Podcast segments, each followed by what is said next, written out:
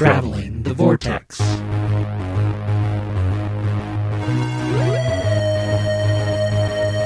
We've joined the Doctor as he travels the vortex and landed at episode number 234.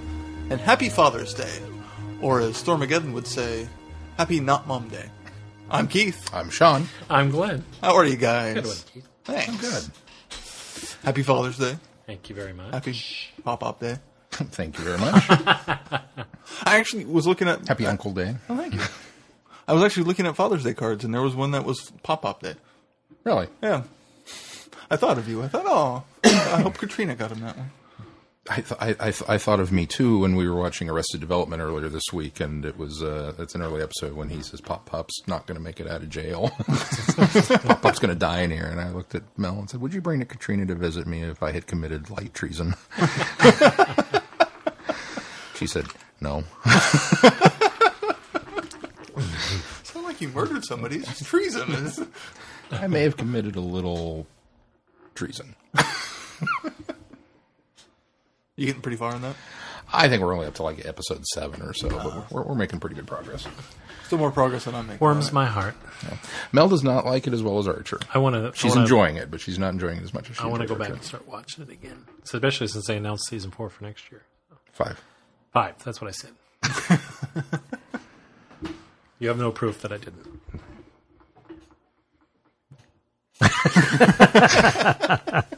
I have no response to that. Happy birthday, Glenn. Thank you very Yes, much. happy birthday. Got my uh, gift from Keith and Sarah tonight. I got the Happiness Patrol. It's my only Doctor Who gift so far.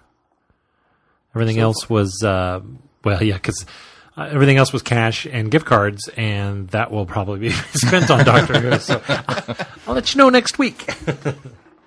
Figure you'd start hoarding that now for the inevitable avalanche of Star Wars merchandise that's going to come out in November. I, uh, hang on. Hang on. Ugh, I had to, uh, I, I told Keith, uh, I said, well, I couldn't be upset about getting the happiness control because patrol because everybody knows They how I come feel about you. that story. But uh, yeah, come but um, You're such a killjoy. I said I am a completist, so I would end up owning it. And Keith said, yeah, and now you don't have to spend your money on it.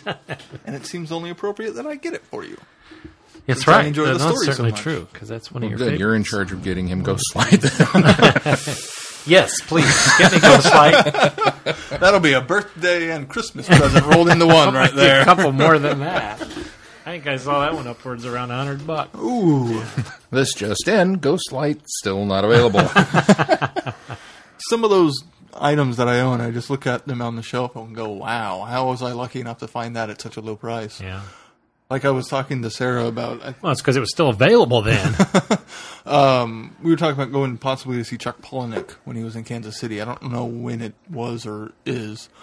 And talking about getting his autograph. I was like, well, I have one. And then I have the first edition Fight Club. I was like, and that's worth a lot of money, surprisingly. And showed her on eBay how non-signed first edition is like 500 bucks. And I got it for seven. Hundred. No. it was, uh, yeah, it's just impressive. Kind of nice. Yeah. But you, would Not, you ever not- sell it? Not that I ever get rid of it, no, but I guess it's only worth what, to what it is to you. so I started only worth personalizing. Something. You know, any chance Oh, we get yeah. to get get somebody to personalize it's like I'm not selling this. And I want to make darn sure that when I'm gone, the kids can't do anything with it either. Did you have a good birthday?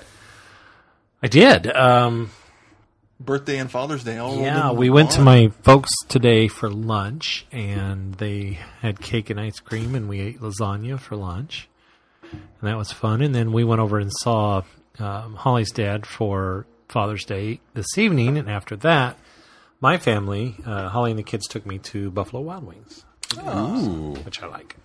One of my favorite places. That We was- actually that's ate all we there on did. Thursday. Oh, is that right? Yeah, it's one of Mike's favorite favorite I like places. their I like their. I like their buffalo wings. They're so good.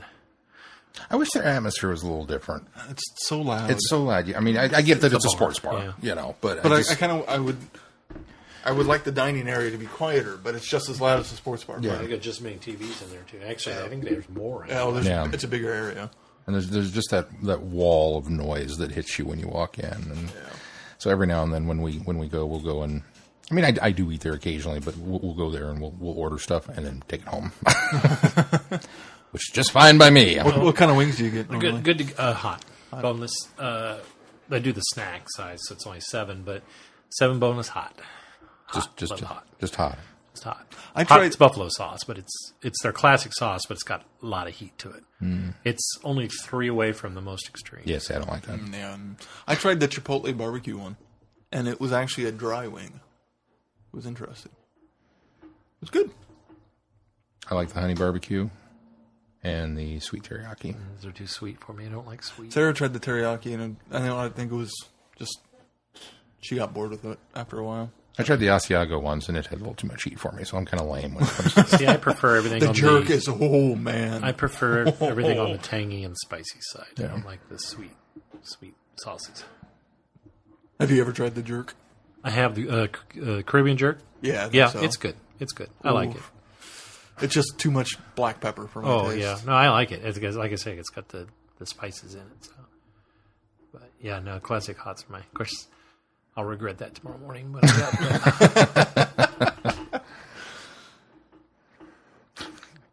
Glad I'm not the only one that does that. this, little, this little tiny notebook that I carry around with me occasionally, things that I cannot eat anymore. occasionally, after visiting a restaurant, it's like cross that one off the list, add it to the book. Pains of getting older. we saw a couple movies this week. What'd you see? Well, Tuesday, let me set it up because Tuesday morning we went to We have a clip. the movie theater Set it up. Because we are going to see Paddington because it's one of the dollar films for the summer Oh yeah, movie the summer movie stuff. thing that they're doing. And this week was Paddington and Turbo. Well, we'd seen Turbo, but we got to the movie theater that starts at 10 a.m. and we got there at about 10 till, and there was a huge line. And I thought, oh no. And by the time we got up to the window, Paddington had sold out. Oh. so they were like, "Well, do you want to see Turbo?" Well, we saw Turbo in the theater, and Mason wasn't too impressed. I think it's a cute movie, but Mason wasn't too impressed with it. He really wanted to see Paddington, so I said, "Well, let's try and come tomorrow because they do them Tuesday and Wednesday, and you can see either film both days." And so I said, well, let's come. Let's try again. Come Wednesday morning. So uh, we went home, and the kids were all bummed. I said, well, let's just let's rent a movie. And so we had already gotten home. We re- I thought about stopping at Redbox, but we'd already gotten home. I said, well, let's see what's on Netflix or not Netflix, um, Apple TV because you can rent videos on there. And they had a 99 cent bar, and I went, oh, that's cool. And so we scrolled up to it, and the first one there was Annie, the new one Oh yeah. and we hadn't seen it. And the kids wanted to see it. And I said, "Well, we can rent Annie. It's only a buck." And they said, "Yeah, let's rent Annie." So we we watched Annie, and How was it? I fell asleep. That good, huh? um, it's cute. It's it, it's not as horrible as a lot of critics were saying. It's it's nothing. I mean, it's nowhere near as good as the original. When I'm by the original, I mean the one that came out in like the early '80s. But yeah.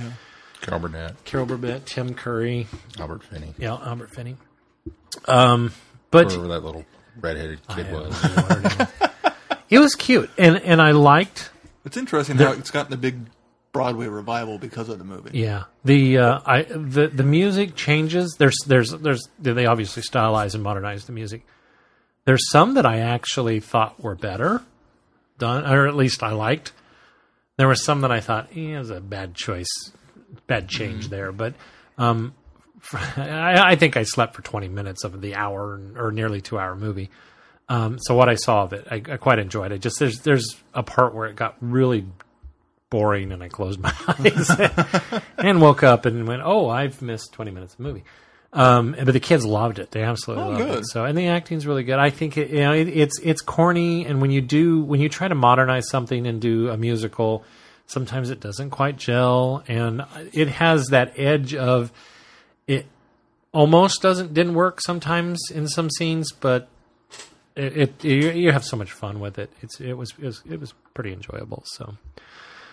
Um, and I was wiped out from the night before. I think we recorded Monday. Yeah, night. we We did did. record the night before. And uh, so then Monday morning, or Monday, uh, Wednesday morning, we got up earlier and went. Of course, I think Tuesday there was a lot of buses, so there were a lot of church kids and daycare kids and YMCA kids. And Tuesday was their movie day. Wednesday there was hardly anybody there. I don't think they even like a third of the theater was filled up. But um, Paddington is really good. It's cute. It's really adorable. It's got a good, solid story. Only about ninety three minutes long. Um, Twelfth Doctor uh, Peter Capaldi's in it, which was a surprise. I didn't know. You that. didn't know that? I did not know that. I that. thought we covered that. That he we was in may that. Have. I don't, know if we, I don't know if we covered it, but I knew it. I guess you're allowed to forget the occasional thing on this. Colin Firth is the voice of Paddington. Colin Firth? Yeah. No, I thought he was supposed to be. It's oh, was it not? It was who? The new Q is the voice. Who's the new Q? What's the new Q? Ben, From Wi- Bond. ben uh, Wi- Bond? Whishaw. Wish. Shaw? oh, maybe it is. Well, he sounded like. I thought it was. It He was supposed to be like- Colin Firth. Oh, okay. Maybe then We were very It excited about like- it because Sarah loves Colin Firth. it sounds like we're- Colin He Firth. probably is doing a Colin Firth impersonation. maybe. uh, but anyway, uh, We can get you Colin Firth at half the I think price. the weakest. I think the weakest part of the film is uh, Nicole Kidman. I didn't think she was a very good villain, but She's trying to steal the bear or something, right? Yeah. Yeah.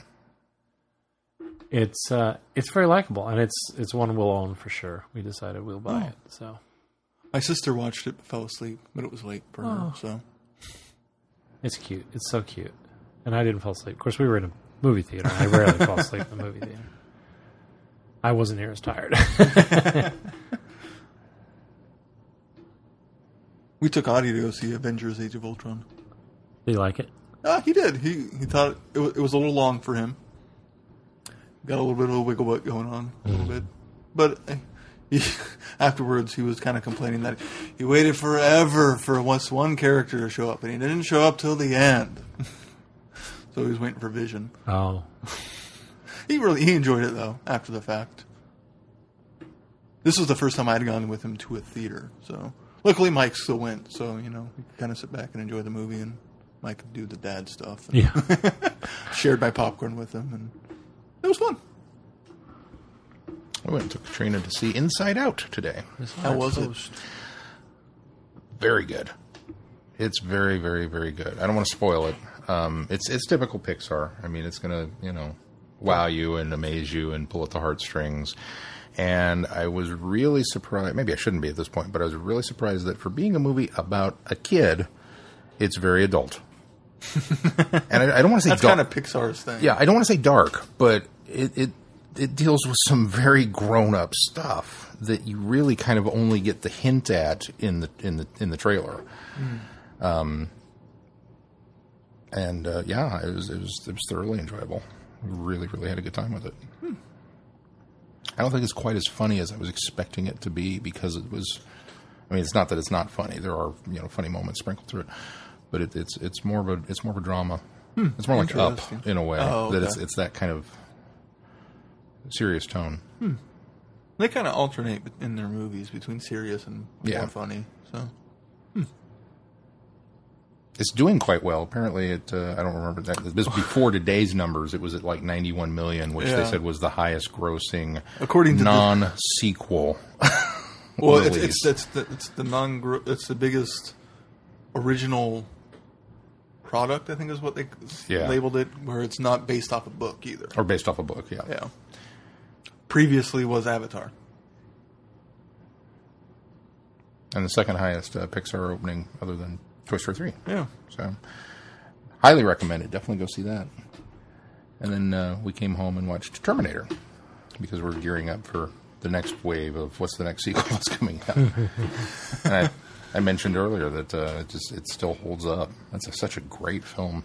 Are you guys going to watch Salvation? I was thinking of rewatching them all, but skipping that one. I don't know. I've I, have, I have a soft spot for three. I really like. I, I enjoy three. In the same way that I enjoy Jurassic Park 3, I enjoy Terminator 3. I think Terminator 3 is a, a much maligned, for no reason, Yeah. movie. It's, it's a decent action flick, and it's a lot of fun. Um, but uh, Salvation just, I don't know, it left such even a. the director's cut isn't. It's Yeah. supposed to be even better, and I, I never saw the original cut. I only saw the director's cut, and I was not impressed. well, it's just that the, the big twist that they think they have going for them it's not a big twist, and it kind of winds up being boring, and it's a story that we've already done many times. With, well, when two really, Yeah. so it's kind of like eh, I don't know, but I've only seen it the once, so maybe maybe I'll go ahead and go back and watch it just for.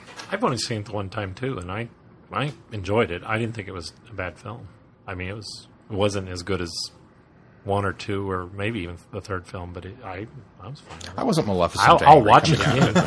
no, I'll I watch wasn't it. Maleficent. I'll angry definitely watch it. it again in my rewatch. So Well, it sounds like um, the new movie won't really recognize three or Salvation. So Yeah, Cameron actually had a, a, a quote where he'd seen it and he, he he he chalked it up there. He said it's a much better movie than Well, both three and he Salvation. said this, This is the is the first real sequel. sequel. Yeah, first- to First true sequel Terminator or 2, something. Yeah. yeah. So I, you know, I, I, I don't like that. I, I, I don't like that. That's all I'm gonna say. I, I, I, I don't like a franchise series that decides we've done six films, five films, and we're just going to discount two of them. I mean, uh, That was part of my problem with the TV series. It discounted three early. And I was like, well, what? there's a whole movie there. You're discounting it. You're ignoring it. It's But for almost pur- going out of its way to make sure that doesn't happen. It's But for the purposes of the TV show, because of the way three ends, they kind of had to. I mean, I think they could have done it better. I didn't finish the TV show though, so uh, spoilers ahead if you haven't seen Terminator 3. It ends with the war. that's what I like. That's one I of the things I really like about. I three. walked out of the theater going, that's unusual for a 4th of July movie to nuke the world. and, and that's the end. It's not like you get a happy ending. They survive, yeah. But, But the war game scenario comes in. It's like, It's, oh, wow. It just seemed like there was a lot of stuff in the series that were they were going out of their way to go. Okay, we're going to make sure that three can't be possible Once the end of that, because you could still set it earlier and still not negate three. Yeah. Well, there's there's a lot of it though that I kind of feel like that's maybe where they're headed with the new film by going back and even rewriting going- some of the events of the first way, film. Yeah, way back to the first. so it's kind of like that. That's honestly one of the things that I'm really The- excited about is that they're they're using time travel to rewrite. That's the, just it's it. like the only thing that T, that the Terminator films have going for them is that there's a lot of time travel element in it, and that can help hand wave a lot I of the just stuff. I, away. I, I get so I don't even want to talk about. It. I get so frustrated with uh, franchise. Then and this is nothing new. I mean, it, the book author book authors have done this where they've written f- six books and then decided that in the way I wanted to do it. So they write a sequel to their second book, and then they go on from there and pretend nothing in the middle happened. yeah. Uh, uh, Arthur Conan Doyle did that. I mean, it's just it's. pay no attention to that man behind the curtain. I know, and I know it's all studios and money, and it doesn't end up pleasing fans. And w- w- that's the worst part of it is the fact that fans are okay with that. Oh, you're going to pretend those didn't exist? Yay! Because I loved this one so much better. So you can just go from there, and it Well, just, now some of the directors are such big fans You know of what? the franchises, Just- and they didn't like those other just ones too. fix so they're Just fix it. Just Yeah. give me one line that fixes it. You know, I just do like what uh, first class or uh, Superman series the same way. I know people do not like the third movie. I know people don't like the fourth movie, and the fifth one just decides that No, no, no, no. Bryan Bryan Singer came out in an interview and said it's the fifth film. Period. Yeah, but it was written in such a way that it ignored everything else. Eh, It really did. I think it still fits. it just needs to be more like Days of Future Past. That that's what I appreciate the most about Days of Future Yeah. Past is it That's- it did not Exactly. ignore And it's anything. one of the it few just ones I said, can think of that this actually fixes it. fixes. Yeah, Because what made it worse was how much um, First Class ignored a lot of stuff that come before. And while I think the First Class was a phenomenal movie, I had a lot of problems with it because of the fact that they had changed a lot of the history and the storyline, and I was like, that doesn't set well with me. But then Days of Future Past comes along and goes, well, we're going to get clever. we watched another movie, Gone Girl. Wow, that's an incredible film. Yeah. Really. It's it's intense. It's heavy. Um, there's a huge twist that comes really early that I didn't see coming, and then I did not know what was going to happen the rest of the movie. Like, I don't. Oh, I don't want to spoil it. Um, really well done. Is it the scene with uh, Neil Patrick Harris when it gets to that part?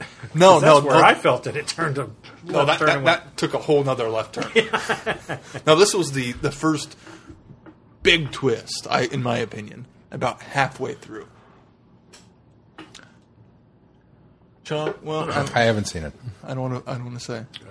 Um, You shouldn't spoil for anybody else Yeah. because it's one of those movies that if you haven't seen it, you really have to see it because I, di- I didn't like the ending that well. I wasn't a big fan of the. It, the ending It was, was, kind of. I was okay. I mean, it was I, I didn't hate it. There's some people that just are really Sarah. Sarah heard that it. they changed it from the book. She had read the book, and they didn't change a thing. Yeah, Holly said that they didn't change a thing. Um, they didn't explain the ending as well in the movie as they did in the book. Did maybe Holly explain the mean. ending? a little bit. yeah. Okay, so really well, Matt. Uh, Matt Damon, Ben Affleck, The, the other half. Of the, the other one, the other guy, The other uh, guy. did a really good job. Uh, Tyler Perry did a surprisingly good job. I would like to see him do more actual acting and not just be Madea. You know, I well, I talked with James a little bit about that because we were talking about uh, the 2009 Star Trek, and you know Tyler Perry has that little cameo as the admiral, yeah. and he, I, I think he's a, a, a, a quality actor, but I'm so not in. I mean, like I'd be even willing to go and watch Alex Cross, even though I heard it wasn't very good because I like that character. Even though I don't know I you step in the shoes of Morgan Freeman, but just just, Yeah. just curious. But yeah, the, the whole Madea thing's like, eh. He's he was really good in Gone Girl. Madea's got its own audience, though. I mean, Oh, No, yeah, yeah, that- we- that- it's not targeted at Yeah, us at all. it's not for me. I can say Um, that. yeah.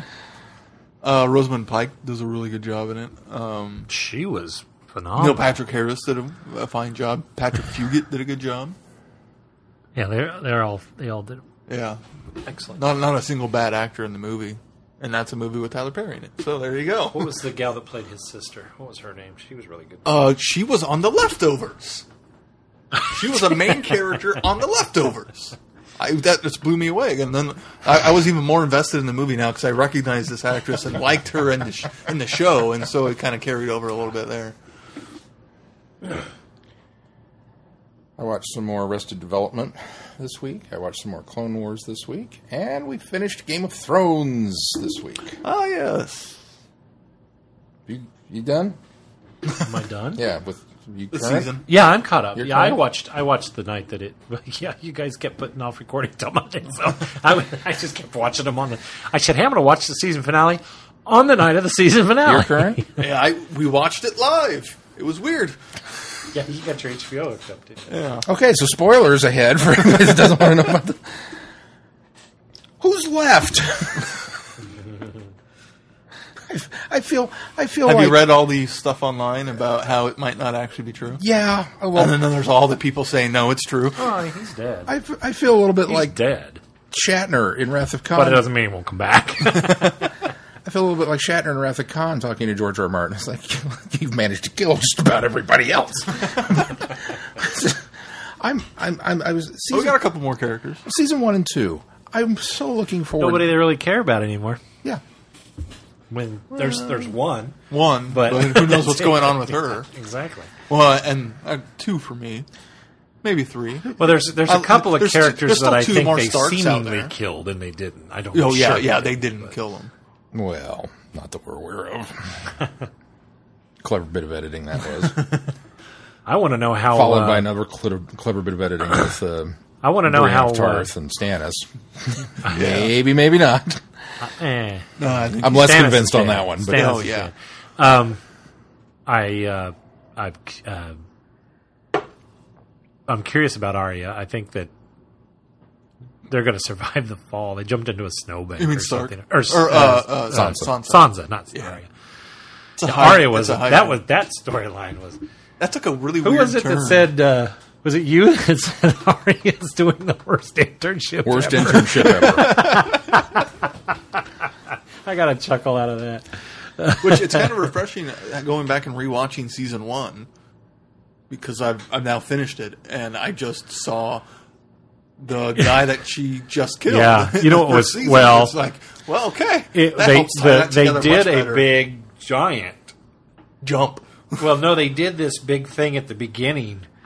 Pre, the, one of the previously on. Oh, yeah, and it go went all all the way way. back to season one and showed everything up to. I mean, you, you if you weren't caught up, you saw at least a piece, a good chunk of piece of every season of Game of Thrones, and I went, "Oh, there's going to be a lot happening in this story today."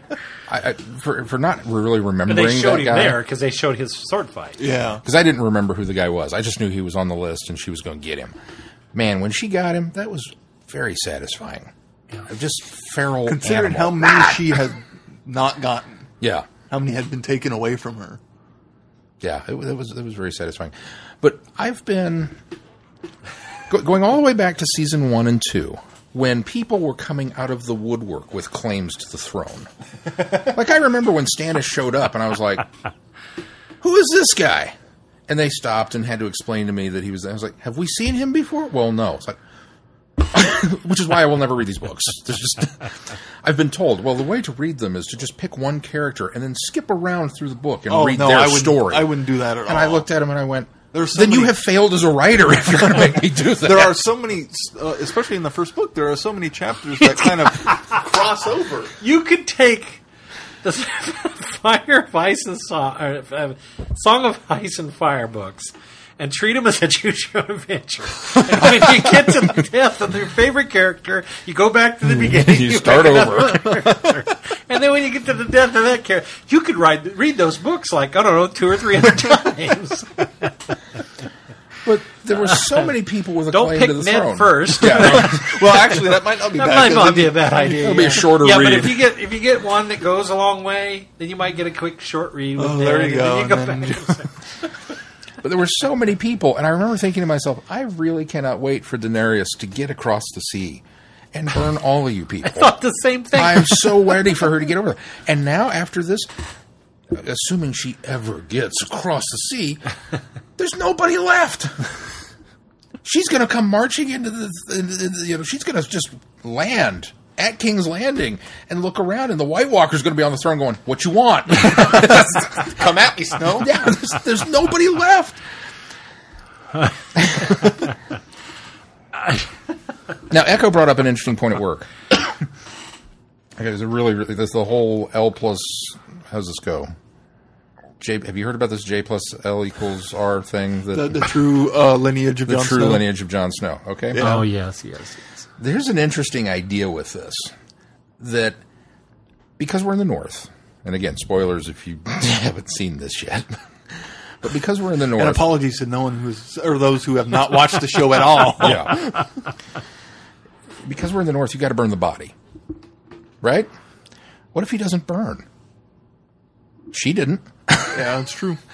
And maybe that's why Melisandre happens to show back up so that she Well, I can, think that that's why Mel's throwing the and show. you know, zap him and well, bring they him gave us but- that weird random little thing last season. Well, that- it was more than well, the, and the, the season couple back. Maybe that's what I'm when thinking of the- the- with the red priest. Yeah, the- who was the- raising people, from, raising the guy back from the yeah, dead every time. he- several times. Yeah, Yeah. I mean, that, Yeah. they gave us that, That- randomly, that just that in- little in chunk middle, of story in the and then middle, and then never did anything yeah, more with yeah. it. That was like season three, I think. Yeah, That- uh, I, I said season four. I meant season three. that was seed money. Oh, this is going to come back later. Pay Well, attention. there, there's a great dysen- or not dysentery. Dis- Dysentery is never great. in, in, in the long history of dysentery, the ranking system Never has there, dysentery. There are some great articles online at, pointing to specific things in the books to sh- say that he's not dead, including the prologue of the fi- of the final book. well, the most recent book. Well, yeah, the, the most recent book. Not the, yeah, the most We recent. still have book. two more that Keith has read the prologue to the final book of Actually, Game of he's released a chapter of the next book at least. Yeah, I saw that. So if if you're so inclined, go Well, go yeah. go read them. It's Because he has material to start writing now. He's been watching the show. Well, it's, it's That's such been the holdup. It's not that he's I've been saying that all along. Just, uh, where are they at now? Oh, that's a good idea. I know how to finish this. That's what I said. I, I said back when he said he granted uh, permission for them to go on and do their own thing. I said, "Yeah, of course So he's he going to grant him permission." that. So now he can go. Oh, that was a good idea. well because uh, what, what what author was it? I that- imagine it's like this. the, and the, and the, the big C. That's the one. Uh, I think it was the author of the True Blood books. They introduced a character in the series, and she was like, "I wish I would have introduced this character. She's brilliant." So who knows? George R. R. Martin might do one of those things. Well, supposedly he knows. th- They've outlined the end game Oh, for the show, and Well, he knows where it's going to end because I, I think It's, it's supposed to be in line with what he, where with, he's going to end the with books. both of them in there. So either way, It's, it's such an interesting time for the series now. yeah. uh, assuming that we have burned through all of A Dance with Dragons. Now, no one besides the showrunners and George knows what's going to happen. For those of you that have read the books, welcome to my world. 'Cause now you don't know anything. You know nothing, Jon That Snow. poor professor that was threatening his students in class with giving away spoilers. oh if they yeah, weren't good, now though. he's got nothing. He's got nothing now. But um, yeah, and then uh, uh, Cersei, I, I was so this, this this season's been so satisfying to see her get her comeuppance and you know drinking water off the floor of the prison. It's like yeah, he deserved that. And then we get to the walk, and I almost, almost genuinely felt bad for her by the time you know it was all said and done. And then we get back to the castle, and she's got a gigantic wind-up killer machine and she smiles, and it's not like a. No, it's the Grinch who stole Christmas smile when the corners of his mouth do the little curly cues all the way in. That's the smile that she had. I was like, oh God, here we go again. She's going to start killing people. I just, I, I kind of hope they explore that that story a little bit more because I'm fascinated by it. by The mountain. oh yeah, yeah. No, I want. I kind of want to see him take his helmet off.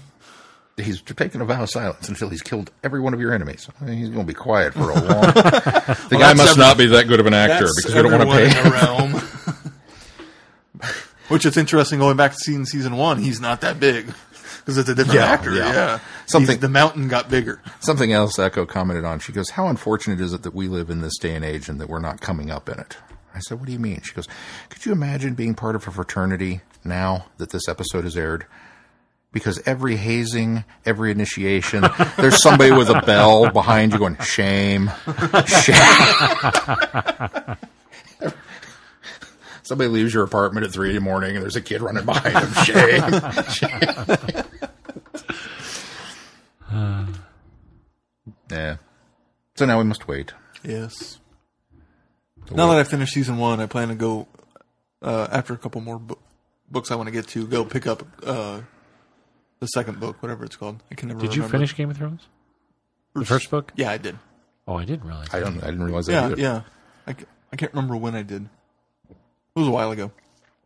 Last year, I think. Which ending did you get? All of them. Did you guys do anything else?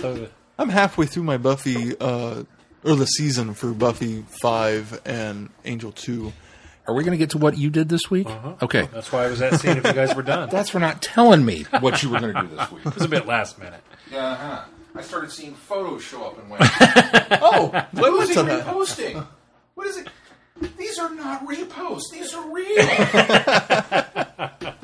I just wanted to say that I got to the episode of the, the probably most heart wrenching episode of television and most well crafted episode of television ever in Buffy season the last episode of Firefly. Oh, sorry. No, not quite. But a Joss Whedon work. So the last season of. Or this last uh, episode of Lost. That was heart wrenching for a whole other reason. that was heart wrenching. Heart-wrenching. Stomach wrenching. Heartburn. I don't know. I don't know. I can't. No matter how many times I watch this episode, tears. This is worse than Time of the Doctor. Heart wrenching. That's how it's it's impactful. It's amazing television. Having not watched Buffy, I will sit here and nod. And you haven't got you never got. I don't far. think I got that far. Yeah. You'd know if you got that far. it's an episode that should have been given Emmys. If it was after the season four. It, it was mid season five. Okay, as I was going to say, if it was after season four, I, I missed it. All right, I hadn't seen it yet. Does it feature the death of a character? Yes. A very tragic and Needless. Well. That's when they changed no. the name to Angie the Buff, the uh, Vampire Spilling. 'Cause Spoilers. not necessarily a needless death. I think I know who you're talking about, believe it or not, even though I've never seen an episode of the show. It shouldn't be a surprise, but it is death, and it's Yeah? No? what is that? I don't know sign A willow tree? Yeah. No, No, not, that, death. one. Oh, no, okay. It's okay. Aside from that death, Willow dies? no. Not aside from eh, okay. Wait, what? I forgot about that death actually. so this is the first non supernatural death in the series that is just throws everybody for such a major loop, and it's so well crafted. There's not a piece of music in the entire episode, and it's just so haunting and just long lingering shots on the characters and not a lot happens in it but it's he directed it so masterfully that it's just engrossing that you can't just tear your eyes from the screen even though you have to wipe tears away at the same time Oz got hit by a car. well yeah Oz? that's what happens when you're a werewolf you run out and I feel like I don't need to watch this show. I think I forgot it pegged pretty well for, for not knowing a thing about it other than there's Buffy and vampires. I think I'm on track with this. Anything What else did you do? what'd you do Glenn? glenn well, I mulled it over about Tuesday. I knew Smallville Comic Con was he didn't even up mention it to me so Well, because I wasn't sure I was going to go until I went.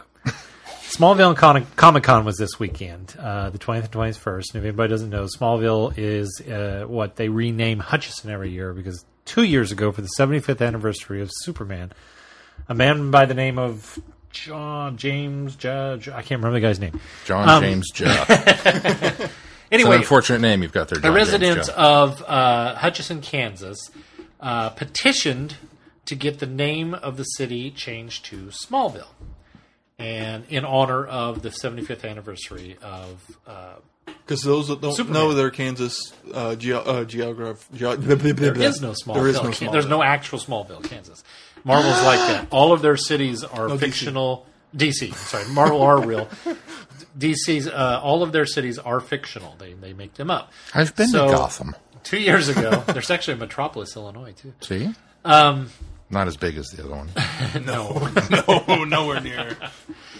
So um, last year, uh, the city council, having gotten recognition nationwide the previous year, decided that uh, they would also they would do it every year as an annual occurrence. And the man that had petitioned for it decided that he was going to do a uh, convention every year. Uh, in Hutchinson for, and it's a comic book convention, and um, so they did. They had their first one last year, They and had it a lot was of Superman. much more successful than they expected it to be. In fact, they got Brandon Routh there last year, who played Superman in um, Ralph or Roth, Ralph, Ralph. who played Superman in Superman. Almost said Returns. Superman Lives, Superman Returns, and um, they had a you know just a, they have they have mostly comic could've met him. artists and writers and things like that.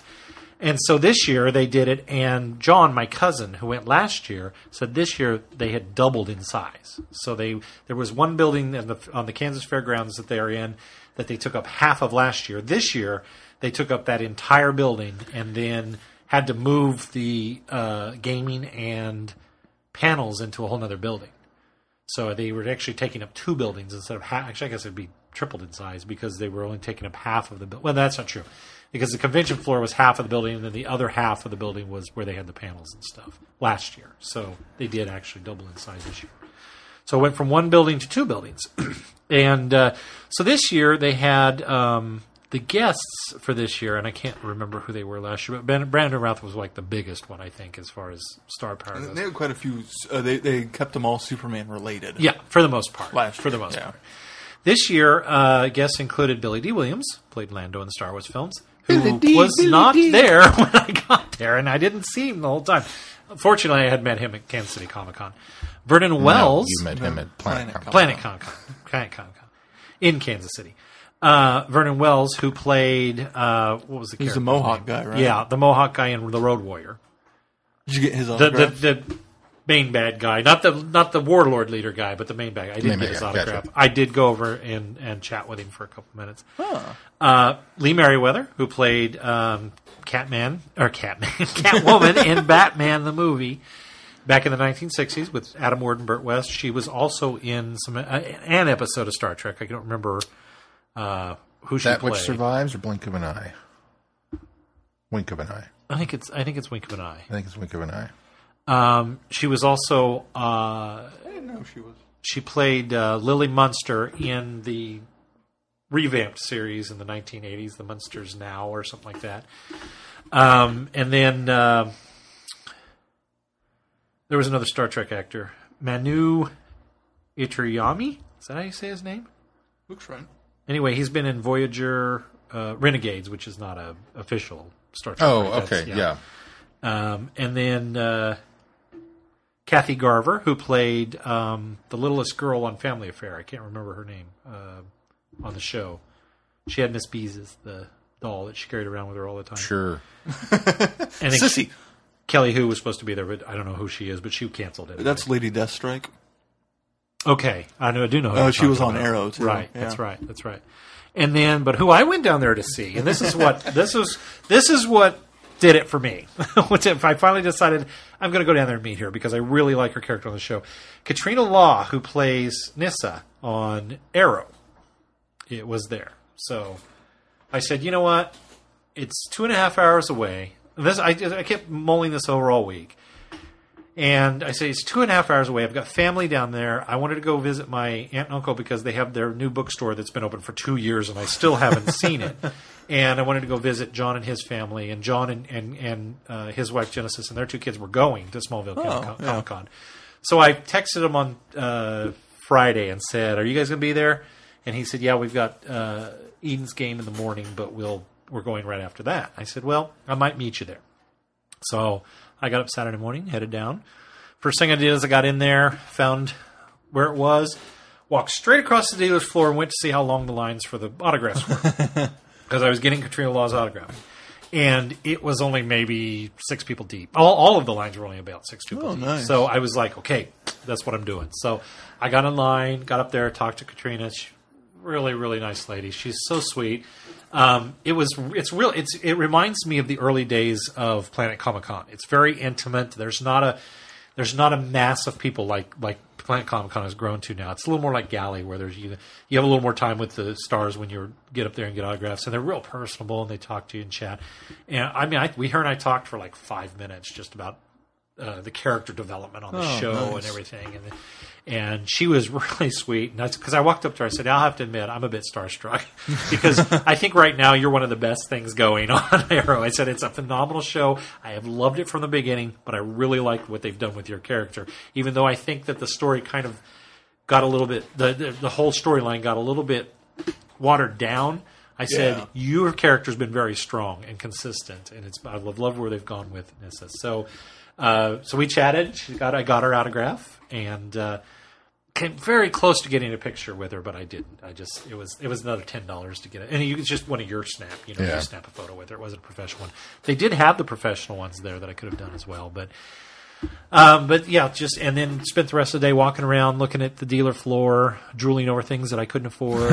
um, uh, and and like I say, John and Chrissy had, or John Chrissy, John and Jenny had got there just after um, I had arrived. So I was only there maybe five minutes, and they, they showed up. So we all spent spent the day together. And it, was fun because uh, Zoe and Eden, their little girls, um, are really and Eden's only maybe five years old, I think, and she's really getting into the comic stuff. And it's ju- it was fun to them to walk around and they they'd find things. Mom, can you buy this for me? Can you buy this for me? so um, they had a lot of yeah. They had uh, the Jurassic Park gas jeep there. Yeah. They actually had one of the SUVs in town. But apparently they had to cancel it there because it was being used at the movie theater for the uh, Jurassic Park movie, and coinciding with that. So we didn't get that. And there was another vehicle that was supposed to be there that ended up canceling, and I can't remember what it was. That's not important. I didn't. I didn't care to go see it. So, um, but yeah, so they've got a good thing going down there. I'm very impressed with how organized it is. Uh, TopCon had a booth down there, so they had some representatives. Um, well, they there was a, a vendor there that I met, and I blanking on her name, but she does these things that are actually kind of cool. Um, it's a just a band, and they have snaps on them, and you can buy three, four, or five um, snap bands, and then you buy your favorite genre uh, snaps, the snap that actually goes onto the back piece, and you can snap them on there. I thought that's kind of clever, you know, because Yeah. you can yeah, you can interchange the snaps, so you could do all Minecraft. She had a lot of Doctor Who, and I thought Was that's, it that's Wantz? kinda neat. W A N T Z. That's who it is, and she knows you. She asked Yeah, why you were there. uh, uh, yeah, Uh, she's Charity. over. Yeah, she. That's it. She's over here just on Twenty First Street. Or Uh, no, 29th, tw- uh, Street, 29th in Street. Oakley. Yeah, over by the uh, CD trip. Well, it's What used to be CD Trippers, yeah. It would be yeah. She, she asked about you and asked why you hadn't come down. And I said, well, he's he doesn't even know I'm here. and No, uh, I didn't. Not until the photos started pouring in on Facebook. uh, Time Eddie had a booth there, and Oh, good. so they're getting some representation out. No, nobody that I knew. There was just they had one gal running it, which I think she was just kind of manning the booth when I was there, or I had a chat with her long. But I did I did mention, you know, she said, "Take this flyer, you can get ten." Ten dollars off your uh, entry, and I went. Well, we're the podcast that's going to be down there, so I, I'm hoping I don't have to pay. um, so, uh, yeah, like I say, a lot of fun. Uh, the only panel I sat in was Katrina's. The only problem that we had was in the building that they had it, they had it cordoned off, and they had, I think they had gaming going on on the other side of this curtain, and they not not like video game because it wasn't loud loud, but I think they had like table gaming, tabletop gaming, and things like that. And this building they had her in was or the panels in was very expansive. So if you set more than five rows back even with the speaker system i just couldn't make out what she was saying. So i struggled with that for the most time and, and uh, i think that was their worst thing they've got going right now is just they their, the audio system in there. I think the panels need to be in a smaller room because they're not taking they don't take up a lot of space. Yeah. And I don't know what they would do because I, I don't know the fairgrounds layout that well. But I think they need to have them in their own space so that there's not that bleed over sound from whatever's on the other side of the curtain. Um, but uh, very well organized, very well put together. They had they had security there that I looked like maybe off duty officers that were, you know, wandering around. You really felt safe. You felt like you know everything was was being uh, handled well and organized. And- how many people do you think? Oh gosh, um, I don't even know. I can't. I, I can't even.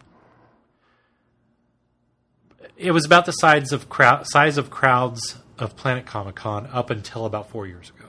Before it About moved to those Bartle size. Hall. before it moved to Bartle Hall. Okay. Okay. Probably about good. that many people. Yeah, that's good. That's a good crowd then. and a lot of cl- cosplayers, and uh, they had some gals that are cosplayers from Wichita that came over. Uh, Hmm. iBot was there from Topeka. Um, they had this really cool.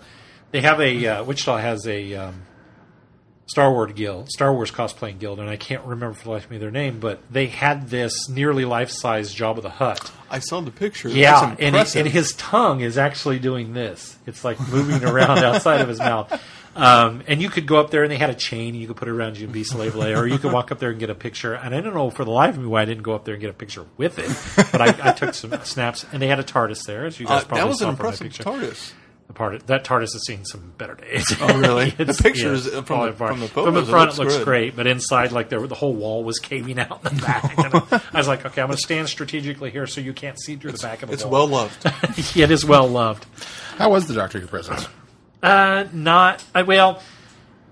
an- I saw another guy there that took some pictures, and he's I actually I'm friends with him on Facebook. And forgive me, I can't remember who it is, but I saw his pictures, and he had a lot more pictures. I saw one doctor when I was there and didn't mm. get a chance to snap a picture, but he had a lot more pictures there. So there must have I didn't see a lot, but then, like I say, Time Eddie was there, and the TARDIS was kind of near them. It wasn't. It was kind of off by itself. There was a booth, a booth, and then Time Eddie, and they had a Dalek that they had set back, but it ah. was it was obviously a real quickly cobbled together Dalek. It wasn't very impressive, but it, it, it God bless him for trying. It was it was it was good. It's one that that we've got at our table. Exactly. so, but We really need to get on so that. I Yeah. didn't see a lot of Doctor Who cosplayers, but when I looked at the pictures later online that some others had posted, there were quite a few, so that I had just missed them. Did you go? The uh, vendors had a lot of Doctor Who. There was a lot of new style toys. There were a lot of books. There was a lot of um, uh, what I call the uh, Etsy type style stuff. Oh, yeah. Uh, uh, what's her name again? the wants. Once. Uh, oh, uh, Charity. Charity had. Uh, she in fact she had one thing of snaps. You know that was just probably thirty different Doctor Who designs. Wow. So there was there was quite a bit as far as dealers go. Yeah, to pair up with, uh, with with her and see if we can get some uh, donation type stuff to hand out. not?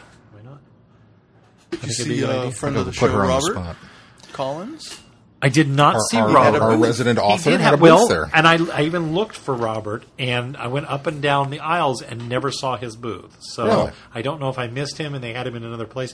They had sort of an artist alley, And as I walked down through there, I thought that's certainly where he would be, and I didn't see him. So now hmm. I don't know if he just I just missed him, or he maybe he didn't make it, or wasn't there the first day. So Yeah, I don't know. Oh, you know what? I think he was there. I think Saturday and Sunday were the days that I saw he was there. Well, he- those were the only days of the con, Saturday and Sunday. Okay. And I was there Saturday morning. And you were there so- Saturday. or Yeah, Saturday okay. afternoon. So, I think I remember reading So, on his Facebook page that he was Robert, Saturday I apologize that I missed you, but I did not see you. Well, maybe we ought to look into uh, having a presence down there at uh, Smallville. Yeah. Bolster the the hoodum. The hoodum. I said it, and it doesn't make any sense to me at all. It works for me. Hoodum. Hood'em. Yeah. Hoodum. Man. Hodor. I worked worse. anyway, nice job, Smallville Comic Con, and the organizers like it's a there good, doing it fun because, con. yeah, it's they're doing they're doing a good thing down there.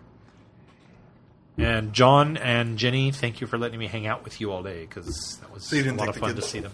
Huh? You didn't take. The I kids. didn't take the kids. It's one of those things that I wondered about it, and I thought, you know, Holly's going to take them swimming Saturday, and they'll probably have a lot more fun doing that. But this is one of those conventions where it's there's two sides of it because when I take them to Kansas City, they have so much fun for like the first hour, Yeah. and then they're bored, and I'm dragging them around. Yeah. they're just you know they're ready to be going home, and I've got so much other things I want to see and have to do, and this is one of those cons that you really could do the whole thing in about an hour and a half. Uh, aside for if you sat in a lot of panels, you'd obviously have to wait for those. But it was one of those things. I got down there and I thought, oh, this would have been perfect for them. They would have had fun. They'd have seen a lot of stuff, looked at a lot of stuff, and really enjoyed it. And we've been gone. Yeah. The problem with this con is two and a half hour drive down, two and a half hour drive back. And when I got back, Caitlin said, "Yeah, I don't know that the balance is worth it." There. So I got both of our audios for next week listened to and listened to something else. So uh, a couple podcasts. So All right. There you go. That's what that drive's good for. Which Oh, yeah. it really is. Yeah. I mean, but you- but you've got family down there. You could surely book something other around. stuff. That's what I did. As a matter know. of fact, um, Well, I like mean, if you said- took the kids next yeah, time, that you could. Well, that, Holly and I actually talked about next year going down there, and then I could take the kids to con, and then she could take them and do other things if I had other things. Cosmosphere. Or- or or she got bored. or she'd want to go to that too. Right. Well, yeah, but we, we thought maybe if we made it a, like a weekend overnight trip, we could go on Saturday, do hit the con one day, and do fun Oh, stuff, yeah. stay over. So yeah, Salt mine. yep. So it was fun, and then I got like I said, I, I think I said this, my but I got to DVDs. I got to see my Just uh, so that I can say they found Doctor Who in a salt mine, and, and nobody. Well, will. that's, Doctor that's Who. I another found thing Doctor that I Who want to Salt do Mine. is is I've other than I mean Hutchinson is probably the most consistent place I've ever been because my parents are from Hutchinson. I have tons of family in Hutchinson, and so we always went to Hutchinson to see my grandparents quite Yeah. frequently. And as much as I've been to Hutchinson and know Hutchinson, I've never been down in those salt mines. I keep thinking I'm going to go one of these days. So maybe we'll do that. I've been there we'll maybe twice, and I've been down there. Is that I've never been to the salt mine either. Mines, plural. Uh, there's only one that to you. It's one big mine. Yeah, I've never. Well, there's there's two There's two. mines. well, there's down one there. functional. One that yeah, Yeah. one. Well, they're not even either one of them functional anymore. Uh, do you know that Kansas is the only place in the U.S. that has a helium mine? That's what I've heard, I learned that on Trivia Crack. and it's almost out of helium. Where's that? at? You know? Is it named Bespin? It's down in be. south central southwest Kansas. I can't remember exactly where, but Interesting. Bespin. um, but yeah, I Did you got say hi to, to Lando? like I said, I, well, I never, like I said, I never saw him. He wasn't Oh, there. He, you never saw he him. hadn't showed up yet when I was over there getting uh, Katrina's uh, autograph, and then I said, "Well, I'll come back by and see," because I thought, you know, if the line is short, I could go up and chat with him real quick. That's free. Yeah. And I already have his autograph, and so I never made it back by to see if he had showed up. But I, mm-hmm. I got there at just before noon, and the con had been open since like nine or ten a.m. So I thought, I wonder if something happened and he got Delayed. delayed. Maybe he was a decided to be a Sunday only. I don't know. Maybe too much Colt 45 the night much before.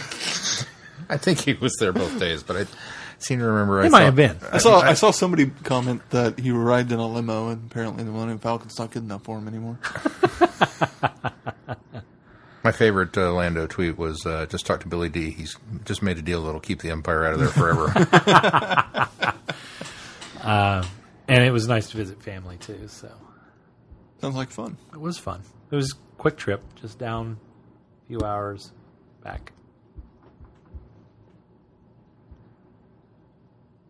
Should we do move on to news?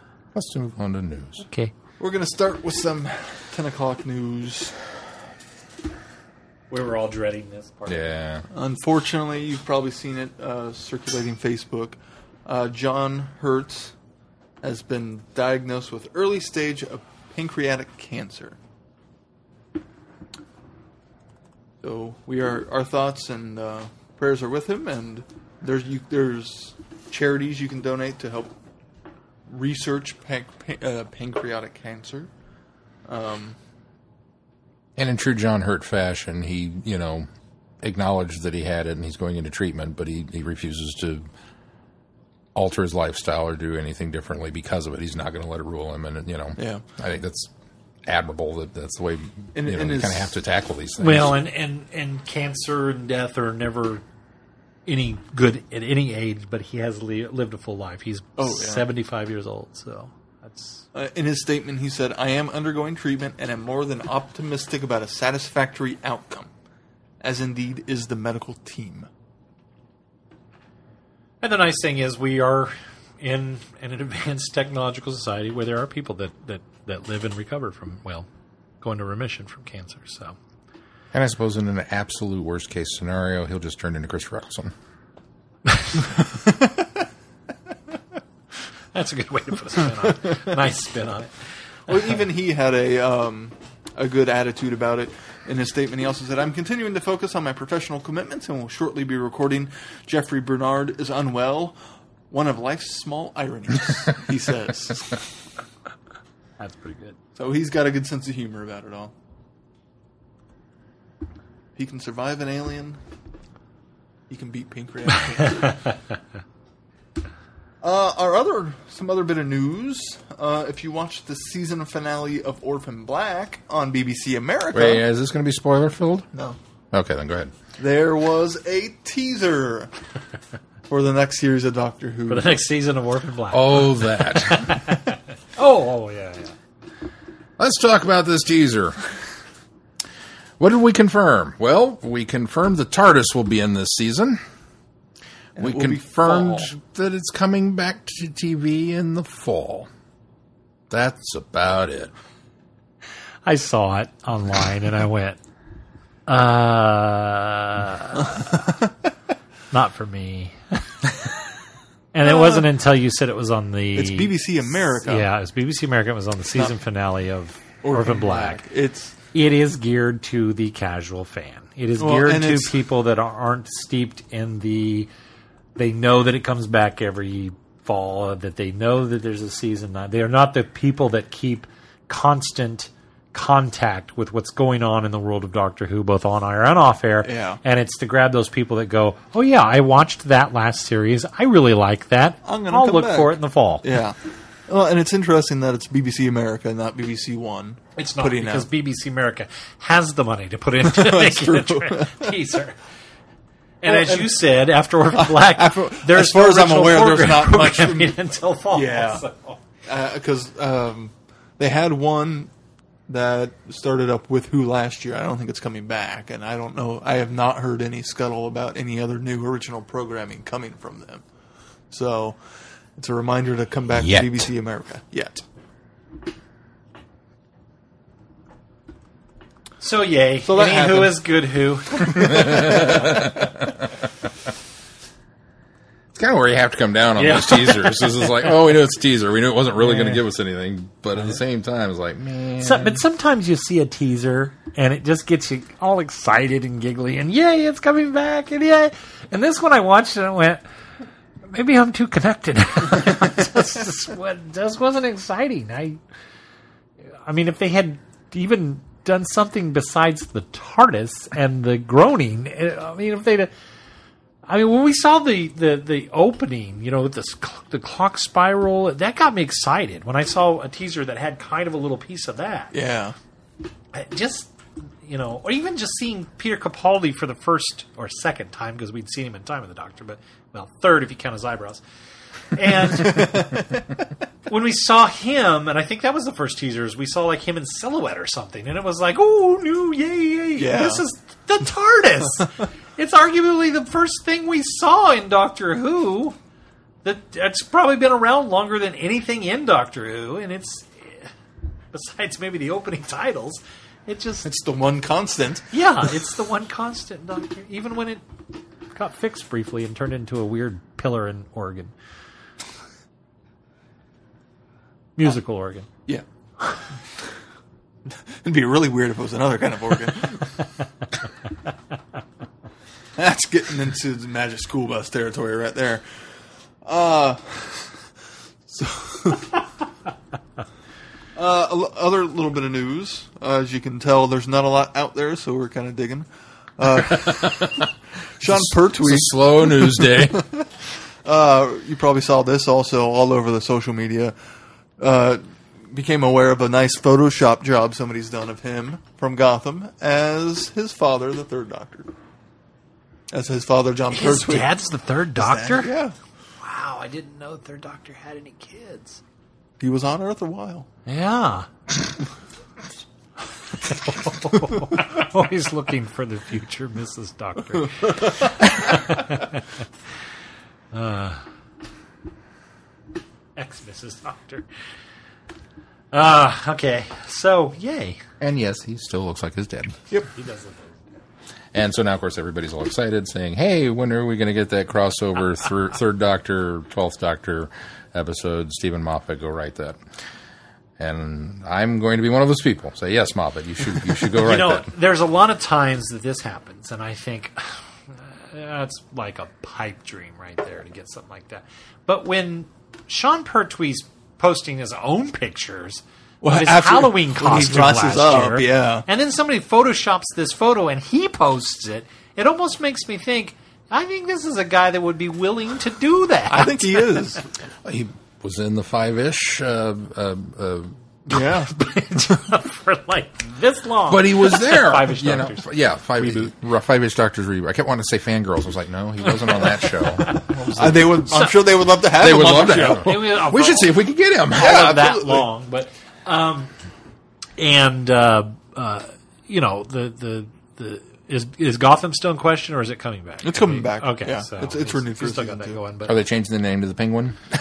Uh, no, because I think they're focused on somebody else now. The penguin Hour. the Joker.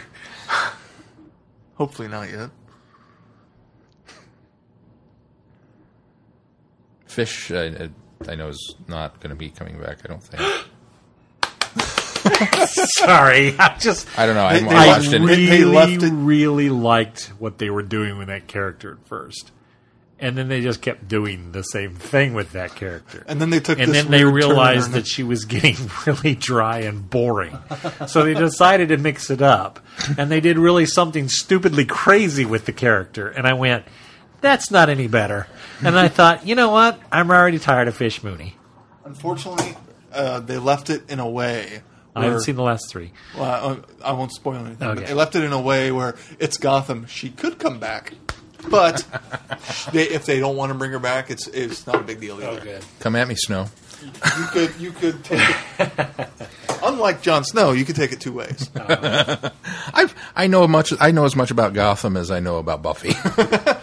I will throw that out there for you. So, You got that one pegged. but I got that one pretty well pegged. I think. Yeah. I'd tell you, Gotham, yeah.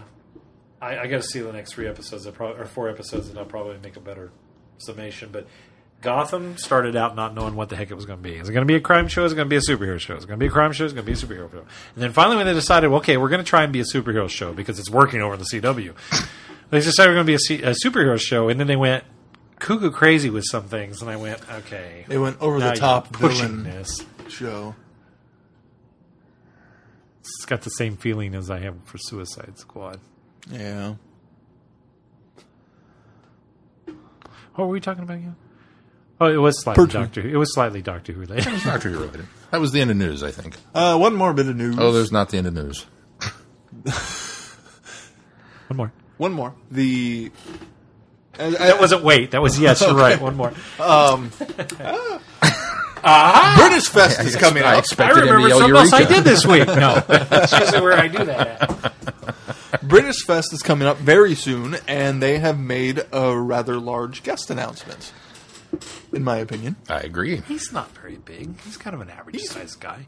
he's buff. He's bulky. Well, but, he maybe used to be buff. I don't know about how my buff height. he is now. He's tall. uh, he's about your height.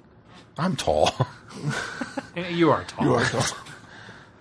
Adrian Paul is going to be there. For those that don't know, So who's that? he portrayed Duncan MacLeod of the Clan MacLeod. in the Highlander TV show and subsequent movies.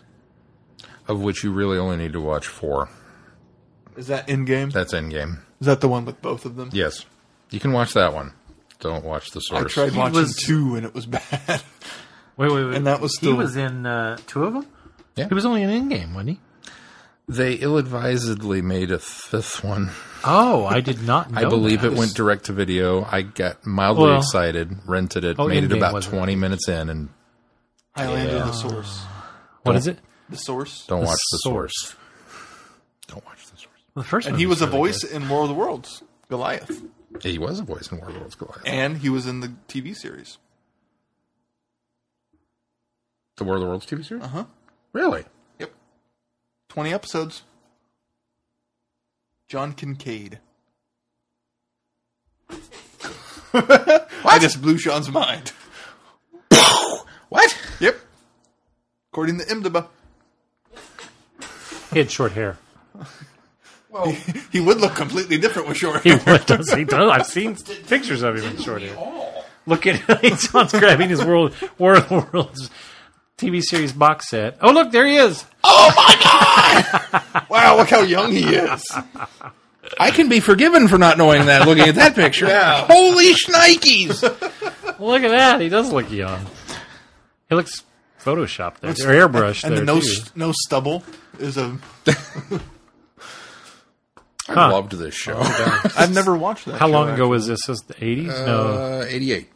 Oh, it was late eighties. Huh. Well, there you go. 89 to 90, according to IMDb. Oh, yeah, it made it for a second season. Oh. It it was one of those shows that ended on a cliffhanger. They went away for the summer. They came back, and everything had changed because apparently all of the action took place over the summer that we didn't get to see. it was like, what happened to the format of this? It's not a good show, but I, I found it enjoyable because I'm a War of the Worlds nut. Wow, did not know. Well, now, I, now I'm torn. What do I have him sign, man? Well, now you can get a War of the Worlds at uh, Britishfest and a Highlander at uh, How mind blowing Kansas would City he be Comic-Con. if I walked up to the table with it? City He's at Kansas City He's Comic at Con Kansas City. Comic Con as well. Maybe I will be going to Kansas City Comic Con. Oh, now you're interested. Hmm. Hmm. What do you think, Phil? I don't know, Gil. I don't know, Gil. How about you, Jill? Well, I don't know.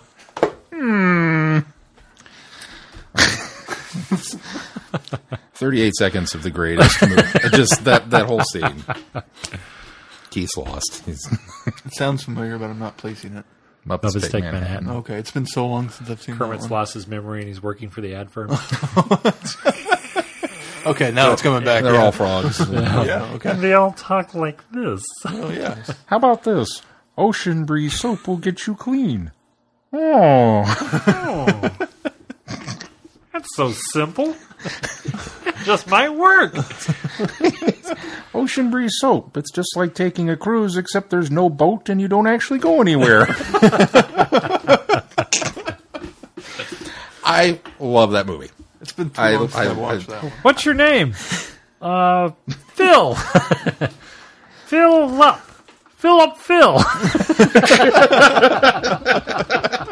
nice to meet you, Phil. I'm Jill. Or this is Bill. And I'm Jill. And I'm Jill. Oh, the things that set us off. That's it for news. Our apologies to anybody who's not seen the Muppet Take Manhattan. Spoilers. Kermit loses his memory.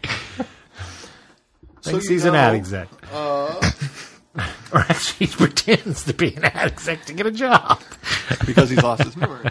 No, they, he doesn't really pretend. No, just- he just goes in just- there he just- looking for the job, and then when he says the ocean, so he gets you clean. That's brilliant. It's a bit long.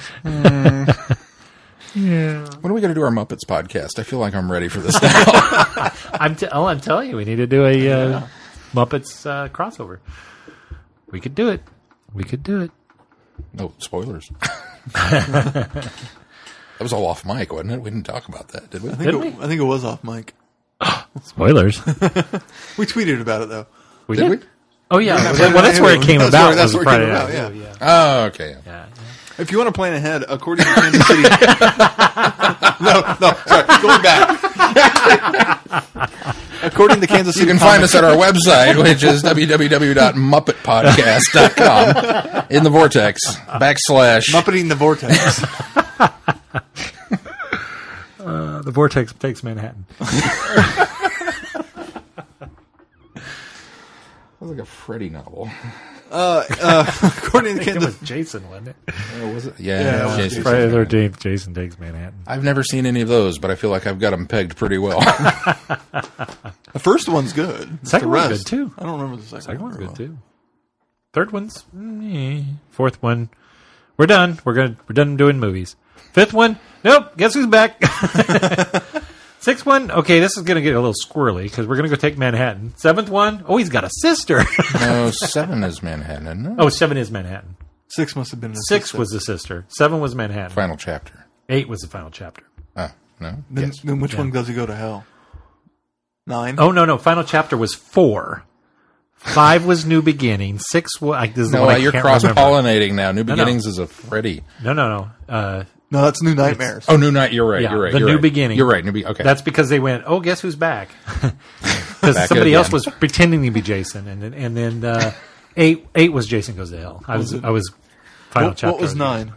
There was no well, Freddy versus Jason was is technically Well, no. J- Jason X. No, you're right. Jason X Jason is X 10. is ten. So 'Cause the- Jason goes to hell was nine. because Jason X is basically Yeah. Jason in space. Right, exactly. That's what it's it is. okay. He just wants his machete back. It's Friday the Thirteenth in space. I'm missing one in there. What was eight? So with maybe eight was maybe I'm misnumbered. Maybe eight was Jason Ca- takes Manhattan because it seems like that was the last one before Jason goes to hell.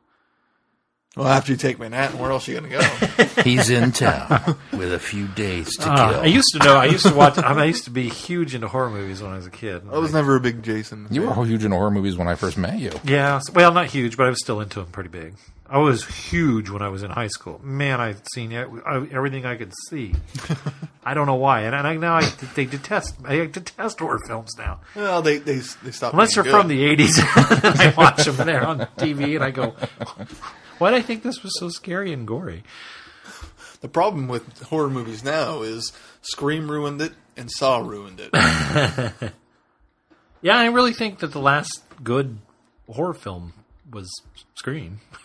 Honestly, Because Saw is not a horror film, Nope. psychological thriller. Yep. Um, oh, 3D is the one I missed. It's Friday the Thirteenth, Friday the Thirteenth, Thirteenth Part Two, Friday the Thirteenth Part Three, 3D, Friday the Thirteenth, Final Chapter, Friday the Fourteenth, New Beginning. Oh, okay. Uh, Jason Lives. Friday the 13th, part 6 was Jason Lives. That's the one where he comes back. Oh, guess who's back? New Beginning was the guy that faked, pretended that he was Jason. Uh, Friday the 13th, part 7 was the.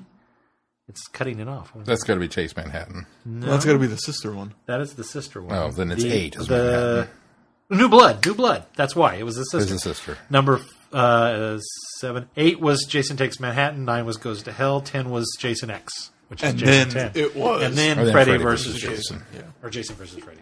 Freddy versus Jason. I wonder if we'll ever get Freddy versus Jason versus Ash. Uh, they they talked about doing it. They're New still talking had- about New- doing New it. Well, now, now that uh, well, they're bringing back Ash in this TV In the Evil Dead series. series. Yeah. Who knows? I read uh, uh, They could do it as an episode. I mean, when I read Bruce Campbell's book. One of the things that when they first approached him about, it, would you be amicable for this? And he said, "Yeah, but um, I have to win I'm a good guy. because I can't come back like the other guys can."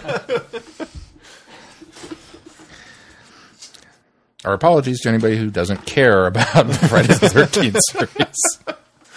This is one of those shows, guys. I'm guys. sorry. Email your comments at Glenn. Glenn at travelingthevortex.com. Uh, 3D. Forgot all about 3D, and then Jason Lives, the, the other one I was missing. Sean, if you want to plan ahead, uh, Kansas City Comic Con says Adrian Paul's autograph is thirty five dollars. Well, that's downright affordable. Yeah, that's Thirty on a, on, affordable. on a something you provide. Caitlin's was 30. Caitlin Laws. Oh, that's good. I'm I'm happy with 30. 30's good. Thirty's a good price. Would you see Adrian Paul's in one of the Friday the 13th? No, I didn't. kidding. nice try. good try. Well, I melted Mel's brain when I pointed out the guy with the blue mohawk in Terminator. It's like, you know who that guy is? no. That's Bill Paxton. what? oh my god, it is! Are we getting ready to do that? Are we done with the news? We're done with news. Can I do it? Sure. Set me up. Now it's time for our Doctor Who legacy. Tip of the week. Thank you, Kermit. Oh, was Phil, but okay. Okay. Same thing. I think we'll be doing this uh, whole tip as uh, Kermit the Frog. That was terrible. I don't know what I was doing there. Are you going to put the echo on that one? Frog here with our tip of the week. Yay! So, um, I was thinking th- this isn't uh, this is kind of a weird tip, um, but I was thinking this week we had this wonderful present from the Doctor Who Legacy group where we had 175 experience in the fan area, Maxed out like seven characters. and uh, and it's like you know happy happy joy joy happy happy joy. And as I was going through, watching my little meters go brr, bing brr, bing brr, bing because I, I took a whole crew of ones in and went all right, you know. and um, I, I- began to think about this, and I, I, I, I'm on the fence as to whether or not the extra experience is a good thing. Because I have, you know me, I like to hoard. To back up to 42 crystals. Films? Yes. I hoard a lot of things, but I'm, I'm back up to 42 Autographs? crystals Yes. And uh, I like my time fragments. And I, I've hit this plateau where I've unlocked so many characters that I've used all of my time fragments to level these people up, and now I'm stuck in this cycle of basically just playing enough to farm to get a whole bunch more fragments just for the point of upgrading them so that I can farm some more to get more fragments to upgrade the next batch.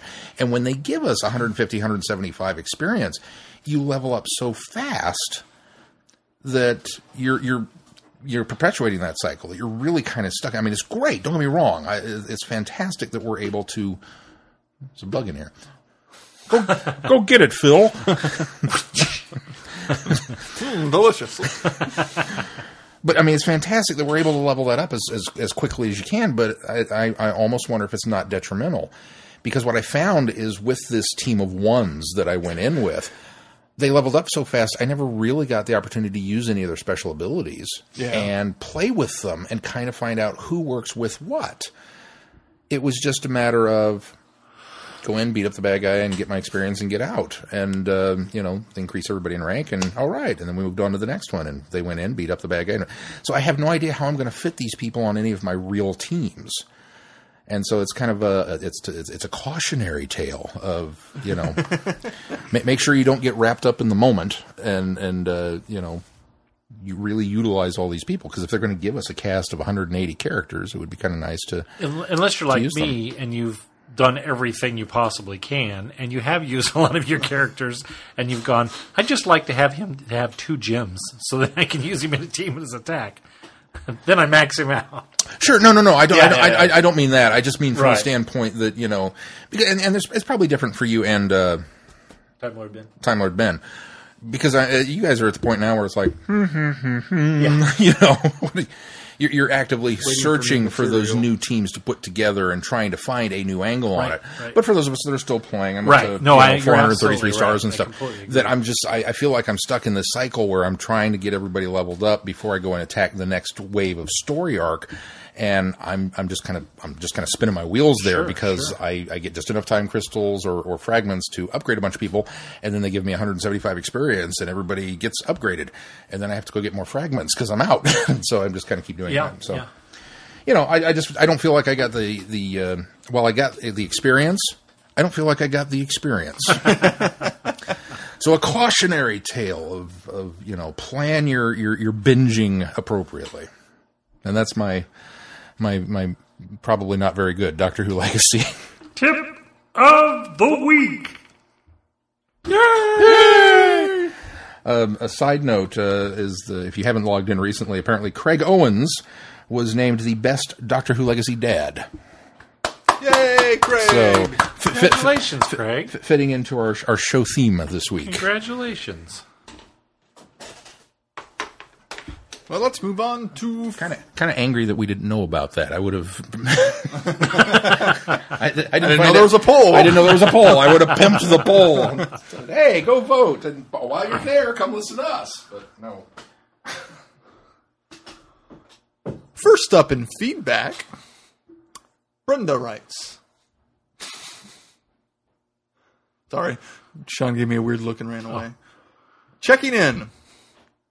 Dear Vortex Gang, I know it has been ages since I checked in, but I generally have little to add to the critiques of the shows, books, and audio stories that you cover.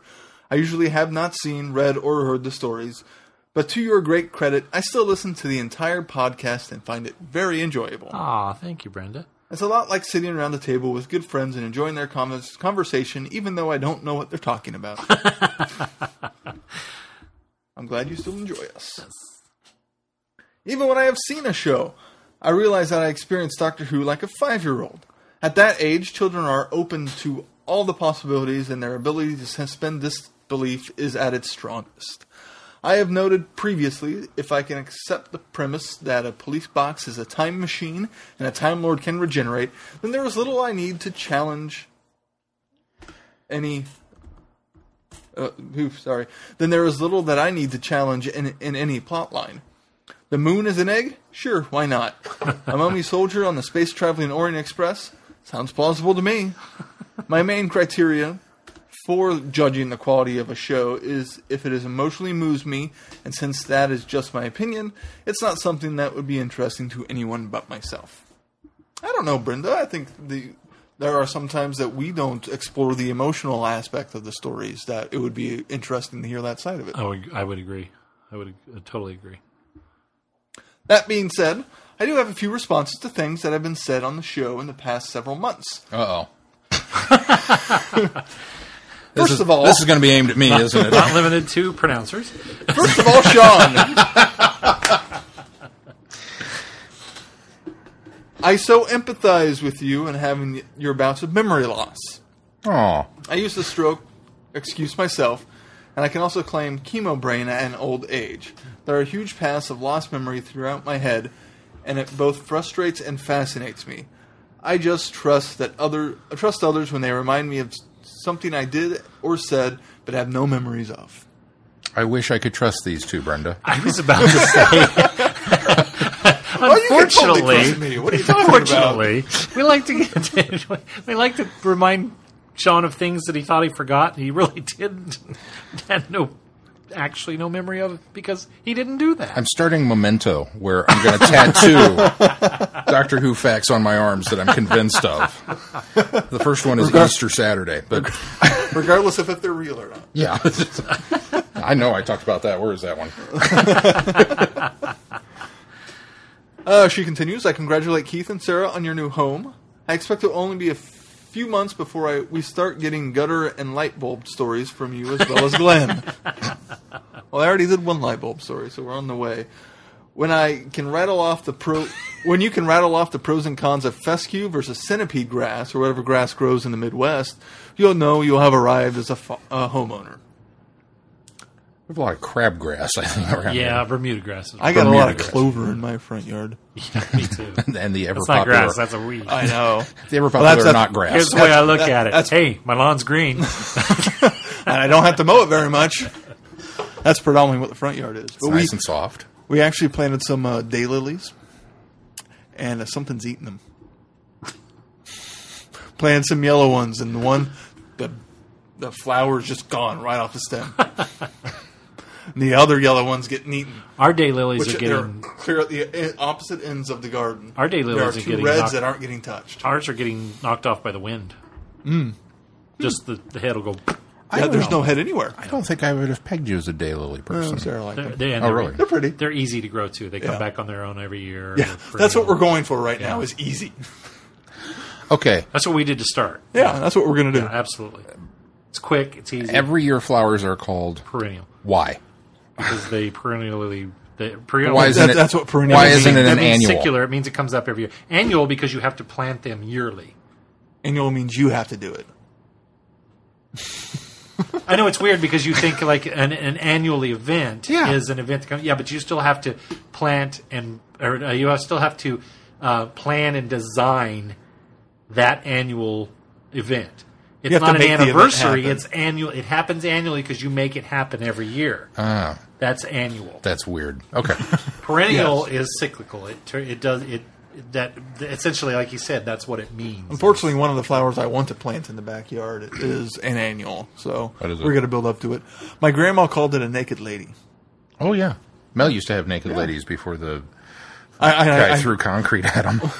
I just want it in the backyard for my grandma because you know it was one of her things. So It's an iris, if I'm not mistaken. yeah, it's, it's a it? form of iris. Yeah. I can never remember what the official name of Oh, it that's is. the one that has the two that come up and then the one that folds down the front. I think so. Yeah. Yeah. Okay.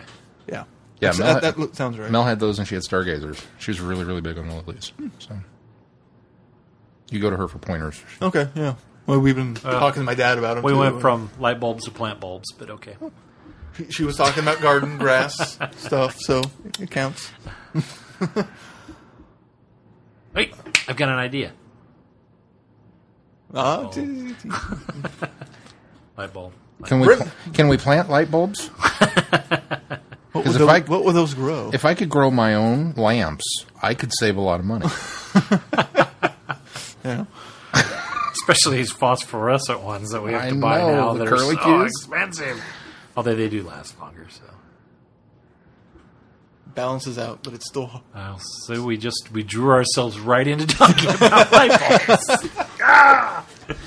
Brenda, I'm going to blame you for that one. She continues. Glenn, please give my congratulations to Holly on passing her boards and becoming an RN. My mom was a nurse and she worked her entire career in nephrology and urology. So when you mentioned that that was what Holly did previously, it brought home all sorts of memories of our discussions around the dinner table when mom would talk about her day at work. No weak stomachs in our family. I'm sure Holly will fulfill in oncology as well. When I was going through my 18 months of chemotherapy, it was the nurses who helped me keep my sanity and my hope.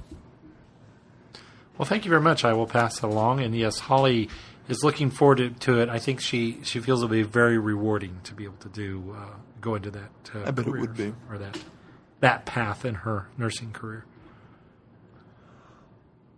And she says, and finally, I have a confession to make. Back when Sean went to Gally and was having his report, he kept pronouncing John Barrowman's name as Barrowman. Did I say that right? Yeah, Yeah. it's Yay. like wheelbarrow. Yeah. It's Barrowman. It's Barrowman. Barrowman. Barrowman. Initially, I just let it go and told myself it wasn't a big deal. but as the name kept occurring in the report, I started gritting my teeth. Finally, my tolerance abandoned me, and I screamed at my radio. I was listening with Bluetooth in my car. It's Barrowman, for God's sake, like a wheelbarrow. Please get it right once. And that was the exact moment when Glenn corrected the pronunciation with the comments in the order of, We don't want to drive Brenda crazy. Busted! I can just sense it. I, I promise to continue to work on my tolerance. I, I'm watching your back, Brenda. I've We got, try, Brenda. We try our best. I, I I'll have to admit, I say I still say Barrowman every once in a while. Barrowman. Barrowman. Barrowman. Well, what, I have to what stop Brenda and think doesn't about it. realize in the Midwest, we call them wheelbarrows. That's true. Because you borrow them from your neighbor. it's got a wheel, and I borrow it.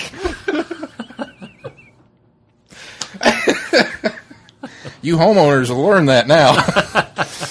I'm gonna need one you're soon. gonna- you're going to need one soon. You got lava rock to get rid of. she says, So that's my check in for the week. I thank you for the shout out for my Patreon pledge. Yes, It's the least so I can do to thank you for putting out such a fun podcast that brings me all sorts of happiness. I challenge all listeners to set up a recurring pledge through the Patreon. It's so easy to do. Even with a $5 a month, will add up to 60 for the year. I'm happy to help support the show. Excuse me. And I hope you guys have a great week. Brenda in Atlanta. Thank you very much, Brenda. Thank for you the very, kind very words Brenda. and the challenge to everyone, because it, it, it certainly does help, and it helps keep this podcast on the airwaves, even though we're not on the airwaves or on the internet, but still, as Sean would say, on the airwaves. And we should also uh, thank Brittany, who just started pledging yes, to us. Brittany has. Uh, uh, she started right. She didn't I believe up a so. pledge. Okay, I thought she upped it, but I thought I'm she wrong. upped it too, but I'm not. I, I'm not sure. Either way, Brittany, thank you Thank very you. much. Yeah. Your, conti- Regardless. your continued support will allow me to buy a thesaurus and a pronunciation guide. We can justify that too because it would be for the show. With- pronunciation and an atlas. yes. we'll, get, we'll get a book of geography next. Maybe a globe.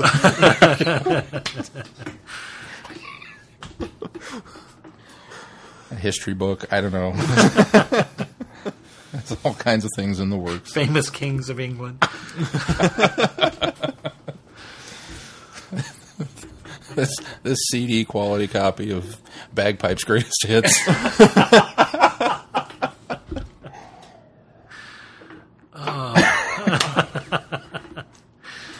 Our next bit of feedback comes from Chrissy. Um, is it this one? It is this one. Cool. Chrissy writes, "The dads of who." I had a joke there and it escaped me. Uh, Dear Vortex boys, who's on first? No, that wasn't it. Don't- First of all, happy Father's Day to all three of you. Yes, I'm wishing you all a happy day because you guys all have kids in your lives that you influence regularly. You talk about them all and often on the podcast, which I love hearing about. So I hope you had a fantastic day. Okay, the dads of Doctor Who. Seems like just a year ago, we five ish fangirls were talking about fandom dads as well. Oh, wait, it was. but it's nice to focus on the ones in Doctor Who. I've thought of a few from Classic Who in particular. Maybe some that aren't quite as well known. Dr. Edwin Waterfield, who is Victoria Waterfield's father, Victoria being a companion of the second Doctor. While Dr. Waterfield is only in one story that's mostly missing, he's still an important character for Victoria. Everything he does with the Daleks is to protect his daughter, and he risks his life to save her. And in Tomb of the Cybermen, Victoria is missing her father, and the Doctor helps her through her grief with that wonderful speech about remembering your family when they're no longer with you. When I watch stories with the first Team TARDIS, I often think of how much the dynamic between the team reflects a family, with Ian Chesterton in there as the team dad of a sort. Ian always looks out for everybody and is very protective of Barbara Susan and the Doctor, but he's also kind of goofball too. You boys haven't reviewed The Chase yet, but I hope you guys will show Keith the version where Ian does his very best and very worst dad dancing to a certain pop group that gained popularity in the 60s. It's glorious. That was difficult to find. After Ian and Barbara left, Stateside, anyway. Stephen Tyler Taylor, Stephen Tyler, Stephen Taylor kind of filled in that fatherish role for Vicky later on, but he was more of an older brother, I thought. Although in Big Finish there is a story where we meet Stephen's daughter and he tells her about traveling with the Doctor. It's the companion chronicle, The War to End All Wars. But I think the main dad in Classic Who is the Doctor, just not in every incarnation. I don't think the Fourth Doctor is very father-like, but that's just me. The first Doctor is certainly that sweet and spiky grandfather type that everyone loves once you get to know him. The third Doctor and Jo certainly have that father daughter dynamic down. My Fivey almost has no choice but to be the overwhelmed dad who has to referee bickering kids in the TARDIS. But he's also a very loving and comforting figure when the occasion calls for it. See the end of Snakedance with Tegan. Sixie's fatherly traits come out more in Big Finish more than anything else. But there are some moments in Trial with Time Lord session where his and Peri's relationship has clearly reached a turning point. In New Who, there are tons of fantastic dads. Pete Tyler, Brian Williams, Craig Owens, Wilfred Mott. Even the one-off dads are great. There's the dad in Night Terrors who's really sweet, and Peter Capaldi's character in The Fires of Pompeii is always a fun one to watch. Of the four doctors we've had in New Who, I think 12 is the one that comes off closest to being a father figure type, although 11 had some moments of dadness, especially when there were kids involved. While 12 is scary at times, he also has that twinkle that harkens back to the first Doctor, especially when it comes to Clara. I'm thinking of that scene in Dark Water where Clara has tried to force the Doctor to save Danny, and the Doctor, while acknowledging that Clara has let him down, says, Do you think I care for you so little that betraying me would make a difference? That, I think, is a pretty good summation of what being a parent is. And I say this without ever being a parent myself. Even when the kids do disappointing things, you still love and take care of them when they have troubles. And in that episode, Clara is in the middle of one of her greatest troubles of her life. And she turns to the doctor, even this older, grouchy, and spiky man who is very different from the man he was when they first met. I don't know, I just love their relationship. Anyway, those are my very disjointed and rambly thoughts about dads and Doctor Who. I look forward to hearing others' thoughts later. Bye for now, Chrissy. Thank you, Chrissy. Thank you, Thank you, Chrissy. Chrissy. I'm glad she brought up a lot of classic ones because I was struggling to think of some. Huh. Our last bit of feedback comes from Holly. And Holly writes, Hey guys, Glenn, happy birthday. Hope you had a great day. I did, and thank you very much. This is a very cool topic with it being Father's Day weekend. The list of fathers and father type figures is pretty good, and here's a few I thought of. The Doctor. I really do hope that somewhere down the line we get a little more backstory on the Doctor and his children. We know that he's a great grandfather to, well, he's a great grandfather to Susan, and he does a great job in the paternal role as well as as well with some of the younger companions that he's traveled with, of course, over the years. On the topics of grandfathers, let's not forget Donna's grandfather, Wilf. He had he was his grandfather he was his granddaughter's cheerleader the whole way through. He kept an eye out for the TARDIS for her, even had an encounter with the doctor before even realizing who the doctor was. I also think it was quite a lot Oh, I also think it says quite a lot that the doctor would be proud of Wil- proud, proud if Wilf was his dad. Another dad to mention is that of Rory Williams' dad, Brian. Yet another to travel in the TARDIS and get to know the doctor. He takes things very well in stride and wants to be the best for his son and his daughter in law. Well, I'll wrap it up here, and I'd like to wish Happy Father's Day to all the father and father figures out there. I hope that you had a great day. Looking forward to hearing everyone's thoughts on this topic. Holly from Wisconsin. Thank you, Holly. Thank, Thank you, Holly. And that's it for feedback. What are we reviewing this week? Dads and Doctor Who. Oh, right. I forgot. Not so much of a review as a topic of discussion. Yes. I think it was a good idea as a topic of discussion, too. Well, thank you. You could start us off, Sean. Oh bother! I, I I put a lot of thought into this this week. Um, I put a, I, and I kind of kept. I did for about five minutes. No, I, No. um, I, I when when we yes Last minute bit of feedback that I'm only going to read Oh. part of yes. because it's only relevant for this one part. Uh, it comes from Eric, and he says, "Hey guys, happy Father's Day." Um, he wasn't going to send in full feedback, but he sent in a tip, which we're going to use next week. Okay. Uh, and then he says, "That's it." Oh, what the hell? Best father in Doctor Who? I'll go for one that's probably no one picked. Sergeant Tom Osgood from the Damons. Demons. Demons. On the heels. I know. Brenda's pronouncer. He says goodnight. Okay, wait a minute. So Tom, Sergeant Tom Osgood from Is the that Demons. presuming that he is Osgood's father? I guess so. Did he have a daughter in? We don't know. I don't. Not that I remember, but I guess doesn't necessarily mean presuming that that was Osgood's actual father, then yeah. Nobody brought up the brigadier either. Go ahead, Sean. Well, that's that's that's where I was stuck at when we when we first said, "Hey, let's do this." I think it'll be fun, and then the wheels began spinning, and it was like, "All right, so who have we got? Who have we got? Who have we got?" And, and as Chrissy pointed out, there are tons of really good dads in New Who. I mean, that, that's kind of become a a pretty stable family dynamic that we keep running into people, um, and, and yeah, those are easy. And I thought, okay, well, I want to tackle something because I mean, anybody. We, I, yeah, Craig. Craig's great. oh yeah, Brian, Brian's great. Rory apparently turns out to be pretty great after you watch the PS. You know, so we, we've got these these these these great fathers. I'm Well, I think I think Rory would have still been a good, even. We don't get to see it, but what we do get to see of him being a father to River, I think he does a pretty good job. Yeah, Rory is a yeah, oh a yeah, father. yeah, that's true. It's just I'd so out forgotten of about order that. and so weird that it's. It, he's not a traditional father. He's not a traditional father now. Well, then he adopted anyway, so I guess it would still kind of technically make him a non-traditional father. But it, it he's there, there's so many good ones. I thought I want to do some classic ones, and my first thought was the Brigadier, but then I had to break it down, and it's like, well, he was a great father figure at work because I kind of, even though he's the commanding officer, I kind of do see him as the you know mother hen in a way of this this this this unit group, this unit family, even more so than the doctor. I, he's he's just kind of there, and he's there to be stern and, and punishment wise when when they need it, and you know the little slap on the wrist and that kind of thing. But he's also there for the pats on the back and the you know. I can't necessarily say I see him, you know, tossing the ball with Benton in the backyard, but, but he's there.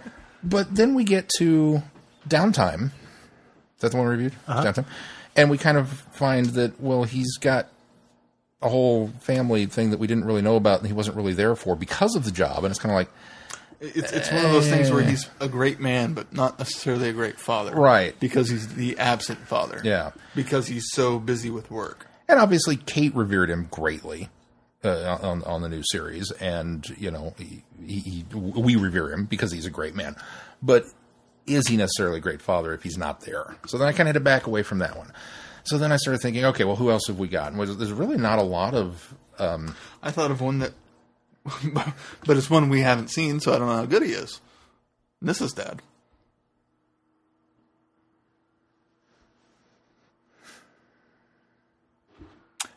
Because what little I know of that story, I know Nyssa's Dad's in it. Yeah, I probably know more than Sean would want me to know. you're you're but- handling the forbidden scrolls, Keith.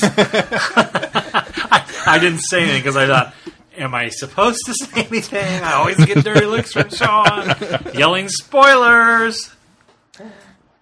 as long as you don't spoil that part of it, I think you're you're okay to If comment you on the man's spoiled character. Big Finish already hasn't spoiled for me. I think you're all right to comment. On, I honestly don't remember how much Nyssa's Dad's in that episode, and I, I, I, I believe they had a pretty good relationship. I think you're right. I think he. I well, think- just from the fallout from the stories we've heard from Big Finish, it sounds like they had a good relationship. yeah. Yeah, yeah. No, I Back I, me up on that one because I don't. I, I, I, I genuinely I, don't remember. No, I certainly, yeah. No, I, I I think uh, without giving too much of the story away, I think that he fell into that. He was misguided in his in the in the way that society was being driven and how the formation of their uh, government or society or that was I, all of them were though they were all guilty of of the machinations that were going. It wasn't even machinations. It was just the guilty of the traditions. Um, he was a very good father. He was a very good family man, I think, for for for Nyssa. Um, he obviously raised her well. She was very smart, uh, proper. Uh, you know, she she had a lot of great attributes, and I think that you can attribute those to the way she was raised. He had faults on another side, which we'll tackle when we review the story. But yeah, as far as a family man, I think he was a- Yeah. a very good father to Nyssa. Unfortunately, I, I I kept kind of going down this road where every time I came up with a a, a, a potential classic series candidate, it was like no. And, and, and, and kind of some oddball ones maybe that, that, that crept in there as well. Because I you know I, I joked about Davros not being on the list and you know he's you know, father of the Daleks but too possessive. He you know a little psychotic kind of kind of uh, Helicopter father. we, we, we you know we've got um forgetting all of my my notes now. I should have wrote these down. Sorry. But yeah, every time I came up with one, I was like, no, he kind of caused a genocide. Um, no, and there, there just there really aren't. And I, I think part of it is just the, the differences in television from then and now. And um, I finally kind of decided that this this is going to sound really really strange, and I hesitate to even go there. But Frobisher from Children of Earth, from Torchwood, Oh, okay.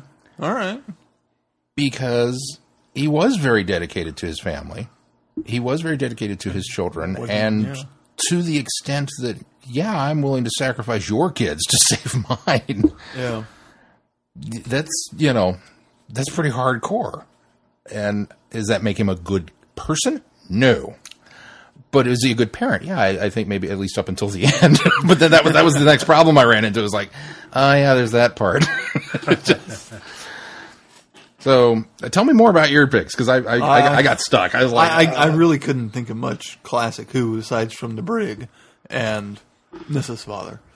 Um, yeah, oh, everything, every person I could come up with was pretty much new series from uh, Wilf and Craig and obviously Brian. I think Brian's probably my my top choice uh, with Craig as a close second.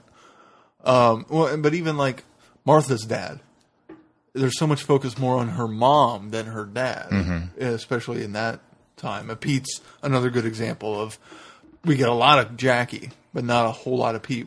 Granted, he's dead, but still, um, there's just so little bit of it. It's, it seems that it's not until Moffat took over that the dads became more prominent. We focus much more on the moms that's true. I in the that. RTD's era. Um, I I- I went with the Brigadier as well, and I'm going to take a little different shine or spin to it because I think downtime showed us that that the, the surprise was is that the we learned that the Brigadier has a daughter and a grandson, and he wasn't there for much of their lives.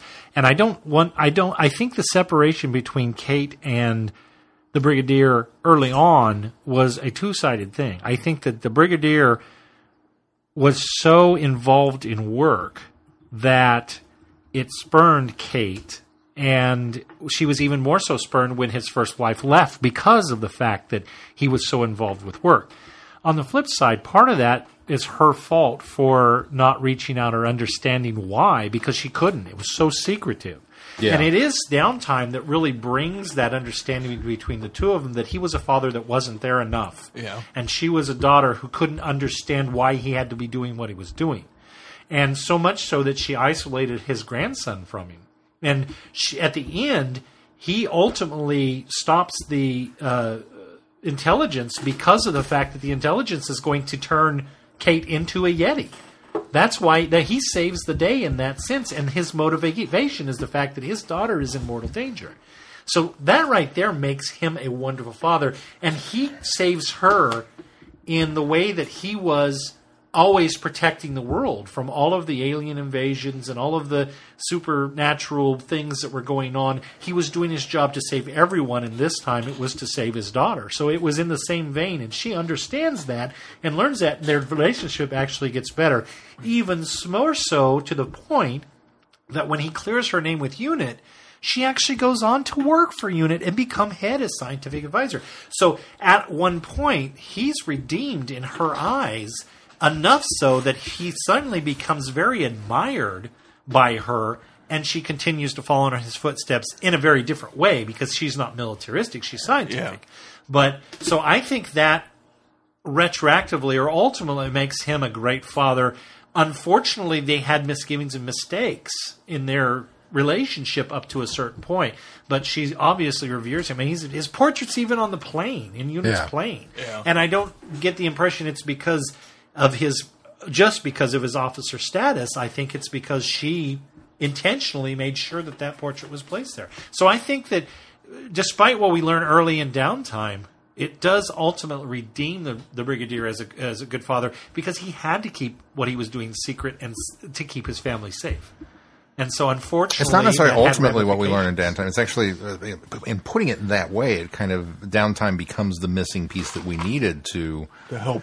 Because not only did it together. set it up that there was this estrangement, but it also set up the the, the, key to fixing it because it opened that door. Exactly. It did that she open was the able door. to now Yeah. see that oh this when is she's why. suddenly involved. Yes, absolutely. Yeah. No, I agree. But also, I think because he was doing what needed to be done to protect his family as well, he was still being a good father in that sense. Unfortunately, it had to shut off other aspects of the father, which distanced them and, and did make them estranged. Um, I think ultimately I go back to, despite what we'll probably learn from Lungbarrow on how the uh, Time Lord um, genealogy works, I think that that that and and uh, Chrissy and I think Holly both pointed this out that I think the Doctor, uh, while in certain incarnations aren't necessarily that father figure, I agree that I think as a grandfather, he's very ultimately you're very loving and protective of your children and your grandchildren, and that's what he is to uh, Susan in the beginning. He's very protective. He does not want the teachers Almost- on board. overly he wants to run away because he's ultimately protecting himself and his granddaughter. He's protecting them from from anything. And and and unfortunately, he's overprotective, as you just said, and and almost smothering her to the fact that she wants to kind of break away a little bit, and you know she wants some norm normalcy. She wants to stay on Earth. She wants to do those kind of things. And but I think he kind of grows and learns from that, and he grows as a grandfather. I think even to the point where he lets her go because he understands that that's the best thing for her. That excuse me. Not that, I want to know, because I don't.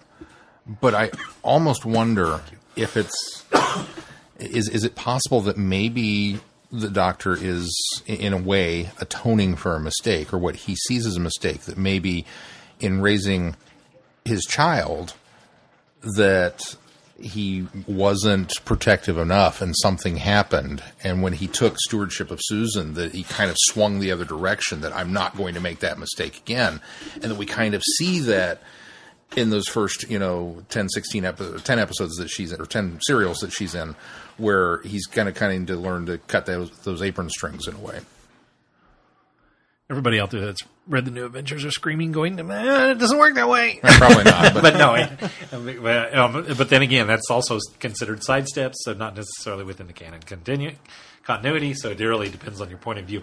But that is a nice um, theory as to uh, the history there. That, that, that but like I that- said I don't know that I want to have know um, the so and, and and I would have to agree that uh, I think that the second Doctor is very fatherly to both Victoria and Jamie.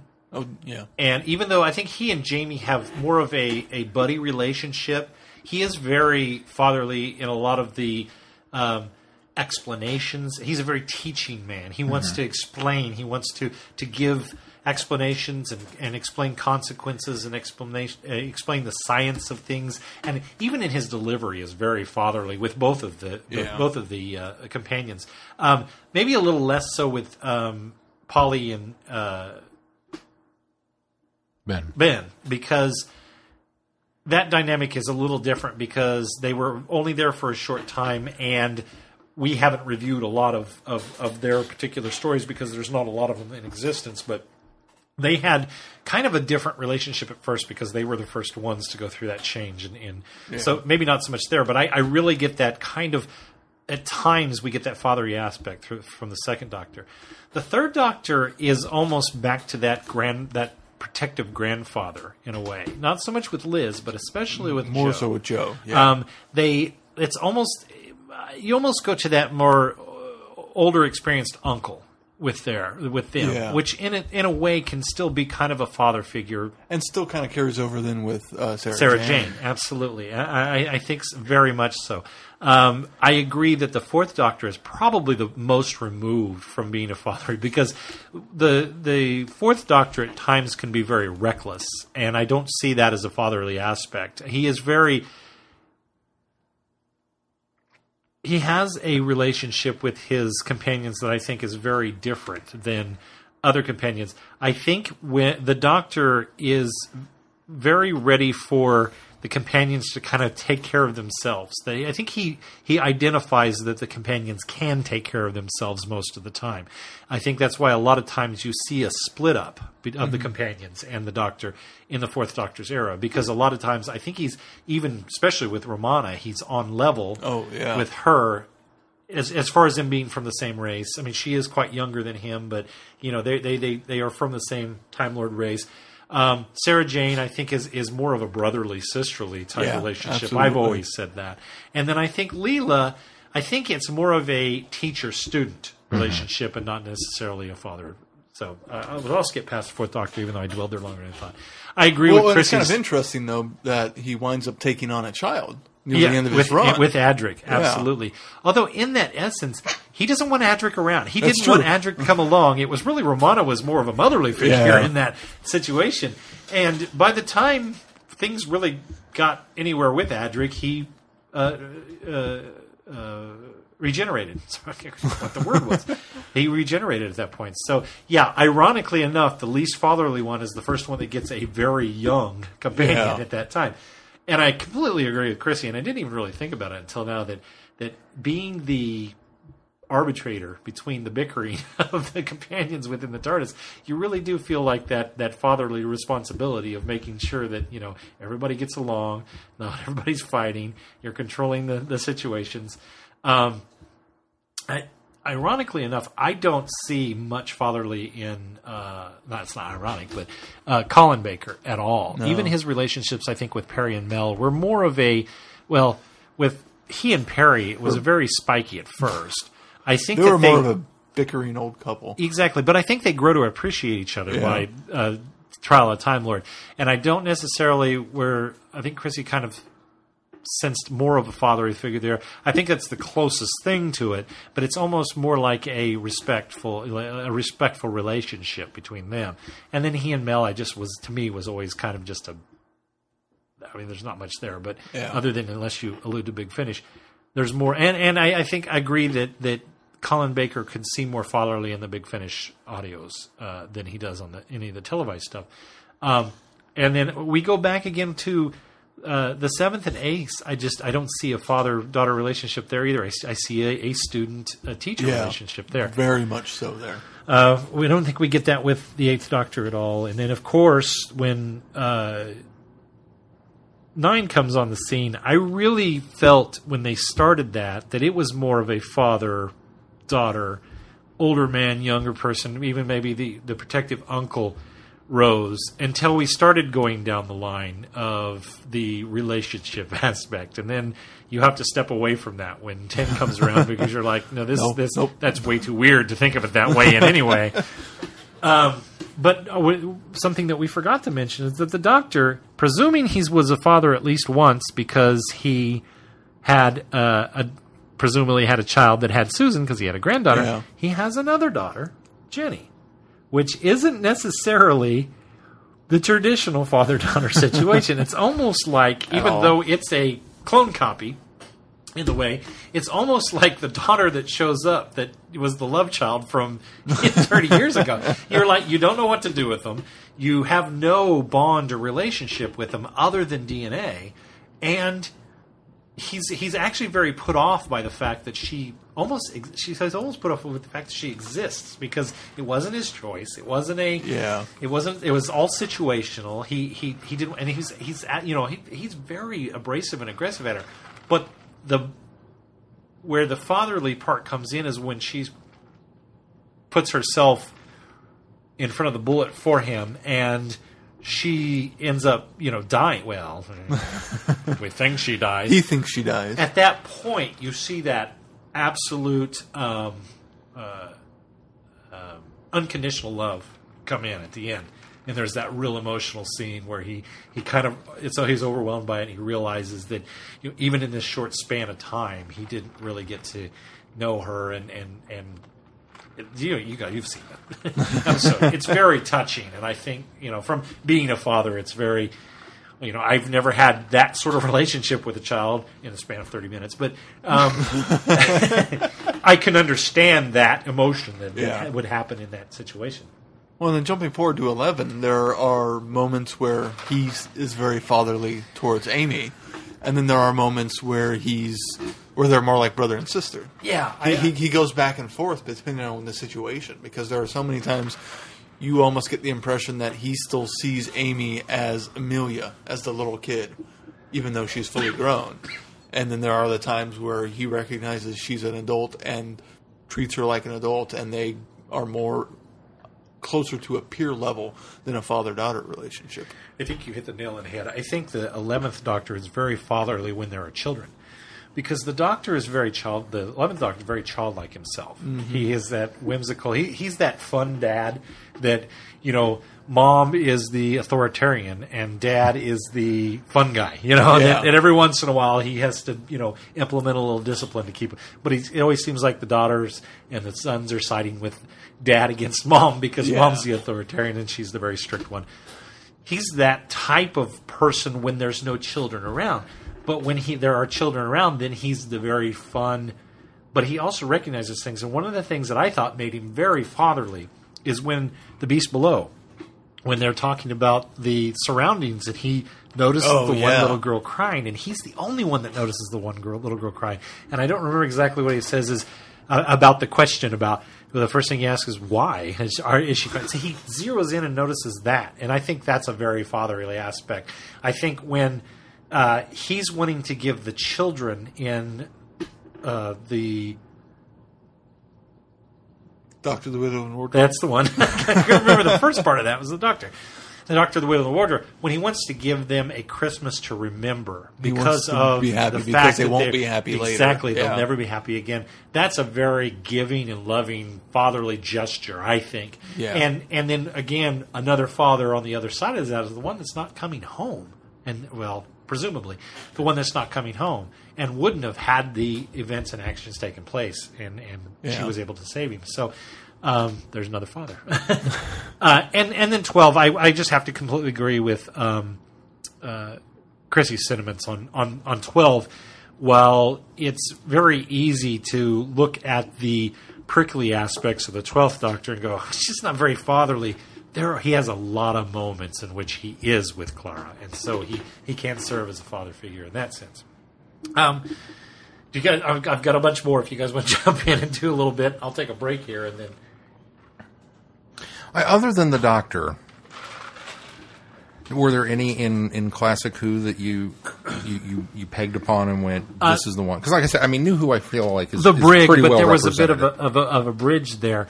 Um, there's really not, and in fact, I hadn't really considered um, Tarkin until um, uh, Nyssa's father, until Keith brought that up. But there, there, there was certainly that.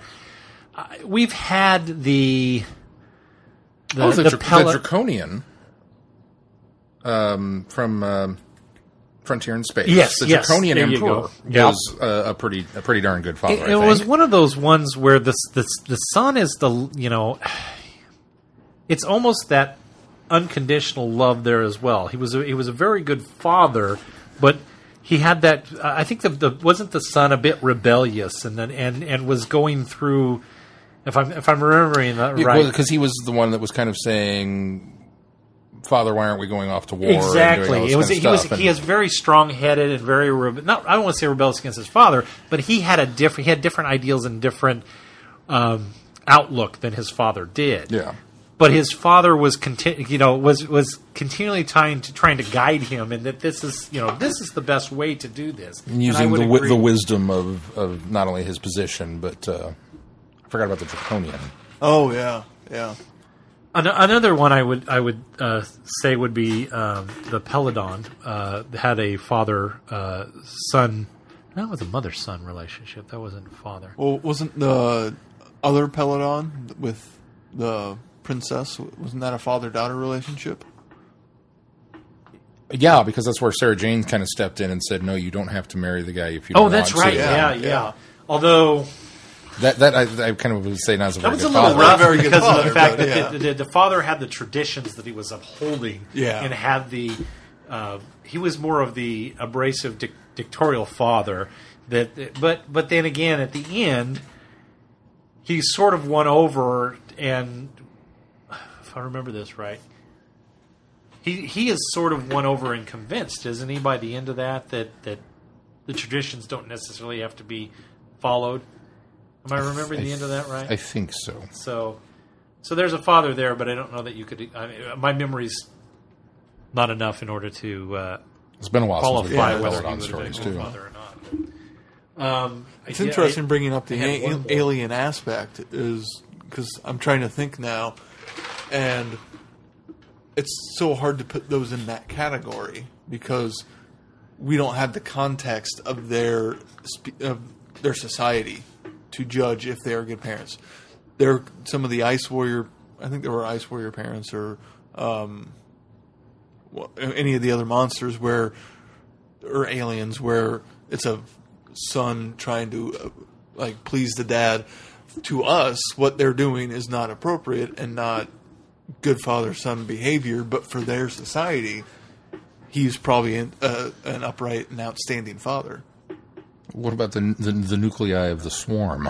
You know, Oh yeah, go, going forth and going to give birth to an entire species that's going to go out and swarm across the universe, and he doesn't care who he has to kill to have that happen. Right, That's- I suppose in the within the confines of a pretty good dad. well, and, uh, like father, father of mine in Family of Blood. I mean, in that context of that family and that species, what the dad does is for his family. I mean, Family Slitheen. yeah, it's another good example. Boy, we've strayed far and wide on what I thought we were going to talk about. Well, but well, it's especially going into certainly- Sarah Jane adventures. yeah, yeah, certainly looking from the perspective though of the society, it's it, it's it's easy to paint fathers in our perspective and from from our the way that we believe, but it's really hard to step onto the other side of that from the society from there, of these yeah. these other species and, and aliens and and in comparison is that a good father and i think we have to kind of rail ourselves back to our perspective and, Yeah. and say yes I Just to think be we- fair. It's yeah just, exactly It's just so interesting because I never even thought of There's any another aliens. dynamic yeah, there as well, It's a whole yeah. thing I never thought of.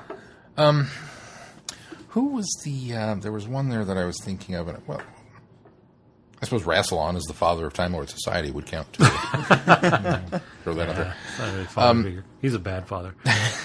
Yeah, Is he a bad father, or does the rest of the family just paint him into that corner? He's a very selfish father, in my opinion. Over the, the course of everything that Yeah. we've learned about Rassilon, he's very selfish. I continually think back on some of the ones that, that uh, there. There have been a handful of, I think, um, oh, the dad that dragged the youngster on the adventure so that they could go do and you know, inevitably winds up getting himself killed or something. It seems like that's kind of been a, a, a trope that happens pretty regularly. Although for the life of me, I can't think of one now, but. Um, yeah, other than your examples, I really have to kind of go back to New Who and kind of center Yeah. in on. I'm the There's a whole way. lot more. And we, you guys talked a little bit about Pete. Pete's that, that anomaly because Pete was not there for Rose's growing up. I mean, she was a baby when he died, and he really kind of gets his moment in Father's Day. He really gets what sort of dad he would have been, and Yeah. to, to make that ultimate sacrifice as well, not just to save the lives of everybody because he does, but also to save the life of, of the daughter he never knew, and that's pretty incredible. And to take that one step further, that when she meets Pete's world, Pete, when she meets Pete on the in the uh, alternate universe, he's never had a daughter. He never he never had a chance. It was a dog. Rose was the dog, and Jackie was very selfish. But again, he's able to redeem himself because there's uh, there's that fatherly nucleus in him because he's the one that pump. I mean, it's probably at the encouragement of Jackie, but he's the one that pops in and saves Rose before she's pulled into the void. Yeah. Yeah. And that's a very selfish act or selfless act in order to, to do something for that for somebody you know you just met. And and what could have been. I mean it's uh, you, you don't know what it, what it was. And clearly when he takes both her and Jackie into his life and decides to become the family man that they really wanted in the first or ja- Jackie And- and really that wanted, wanted and too. and was painted in Rose's mind because Jackie made her dad seem like a really great guy, even Yeah. though he was really kind of a deadbeat.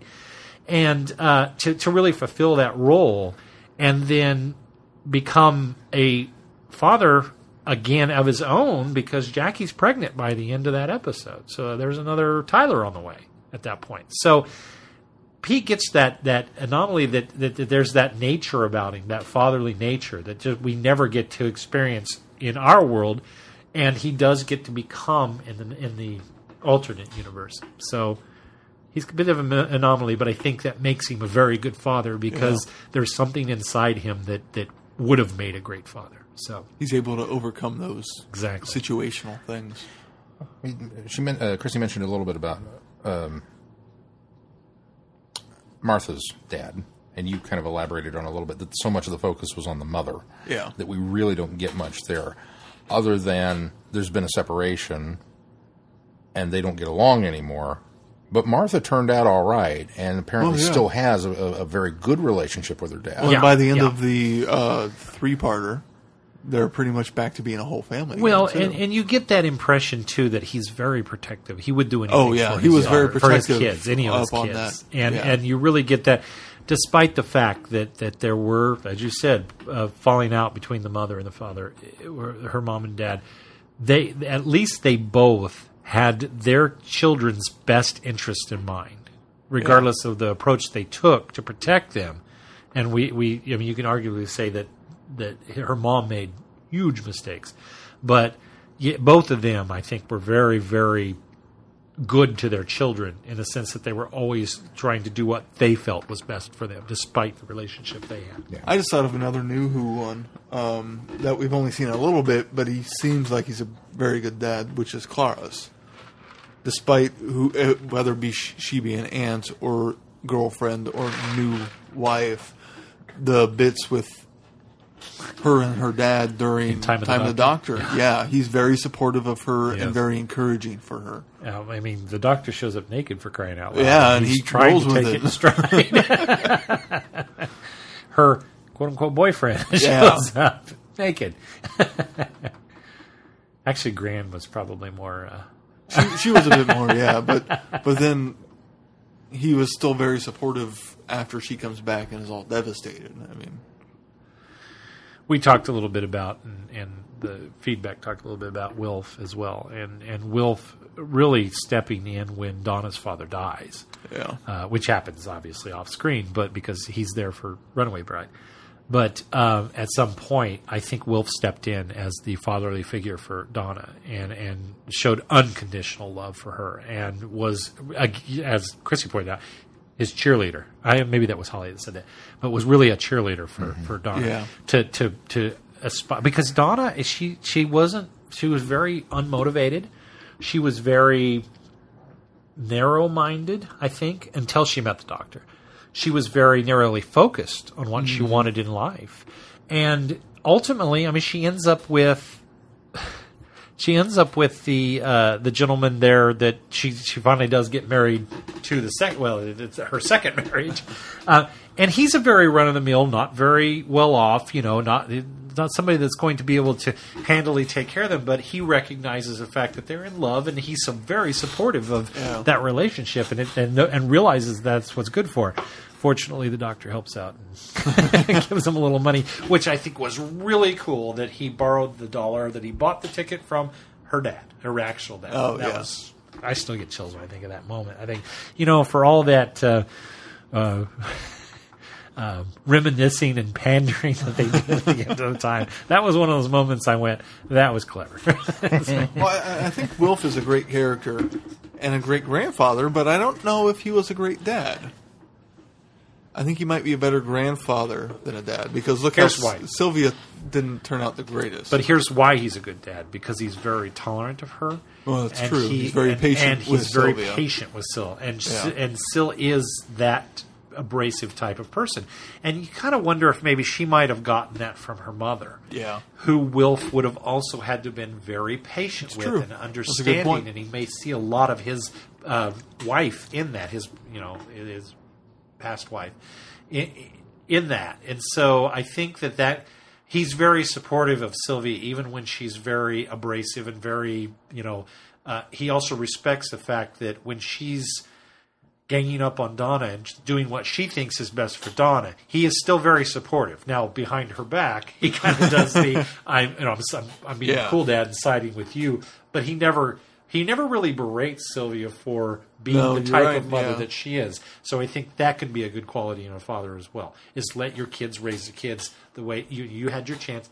Let the kids raise their kids the way they they feel the best way to raise them, and that can make him a good father as well. It's it's it's all different aspects. of- Yeah, of- it's- it's of different ways of a being a father, yeah. Um, I wish I had some more Classic Who. The, the thing is, anytime that we meet fathers in Classic Who, and I think we have met fathers and daughters and fathers and sons, it's always very um, supplemental to the story. There's Yeah. always that. That's it's always. That's the. I don't want to say it's a B plot, but it's always very underlined to what the big. Well, it's a it's a it's a footnote. And so- yeah, it's a because footnote, it- it- exactly. it's it's it's gives one character dropped line of, of character about it, development yeah. before we go off and have a chase before the cliffhanger, and that's just the, the the dynamic of the show has changed so much. Where because it is, you know, still perceived very much as a family show, I think they you know RTD and, and Moffat have taken that to heart and said, all right, let's let's interject some family into Yeah. this, and and that's why we get so much of of Jackie because that was really unheard of when you look at early Who, and then look at that we're getting really a whole episode about her family and her backstory and this. And then when we get introduced to uh, to Donna for the first time in Runaway Bride, we get that. And we get introduced Yeah. to Martha for the first time, we get that. And it's just it- it's kind of been the template ever since Well, then. and then later we get a story about a character learning how to be a good father and choosing to be a father instead of a guy who's married to a girl with a daughter or with a child. Yeah. I mean, with Craig, that whole story in closing time is very much him earning the respect of his child and learning to be a father. Yeah, yeah, Which that's so true. it's it's the storytelling difference where he where they explore the more than just it's an alien invasion. Okay, so going back, this is I'm gonna I'm gonna use this because we're talking fathers. I talked to did I tell you guys I watched Into the Woods last week? yeah, yeah. Okay, Yeah. so um, Craig, uh, what's his real name? Uh, James Corden. Thank you, James Corden's in that, and there is a scene where spoilers: the mother has died. And the and Cinderella is giving him his child because he, they just they they had had the baby because the curse was broken because they got the objects for the witch and she broke uh, broke the curse so they were able to have their child. And after the mom dies, the mom has been the one that's been very supportive of mother and of the child. And Cinderella gives the baby to the baker, which is what James Corden is playing, and he does this. I don't know what to do with it. I don't, it was very, very um, Craig from, and I thought they did that on purpose. He acted exactly like he did. Either that, or he said, "Oh, I know something would be fun," and he ad libbed that because it was so Craig in that moment. And I thought, "Oh, what a wonderful nod to Doctor Who that was." Anyway, sorry, that was still father related. And, the, and the director's going, I don't get it, but I liked it. Okay, we'll, just, we'll, we'll keep that go in with the it. movie. I'm seems hoping that there was a lot of people that were on board with that, knew that. Oh yeah, I know what we're doing here. That's cool. Well, you know, Johnny Depp was going to be the doctor at one point. Anyway, um, that's the worst part of that movie, by the way. Um, Shock. Disbelief. And, and, and it's certainly easier for us because of what you just said about how Moffat and, and, and Davies both realized that you know it is a family show. Let's interject some family into this. Let's family can make for some really good drama. So let's put Yeah. that in there. And so I, that's why we focus on it because, like you said, in classic Who, a lot of times it was a footnote, and so we struggle to find father-like figures in Doctor Who, which we've done with Chrissy did with Ian. I think was very good. Um, uh, Stephen to a point, you know, and then uh, obviously stepping through the Doctor and, and his relationship with his companions. So um, they, in turn, I think, make good doc- uh, good uh, father figures themselves for for all different qualities of, yeah. of being a father. Yeah.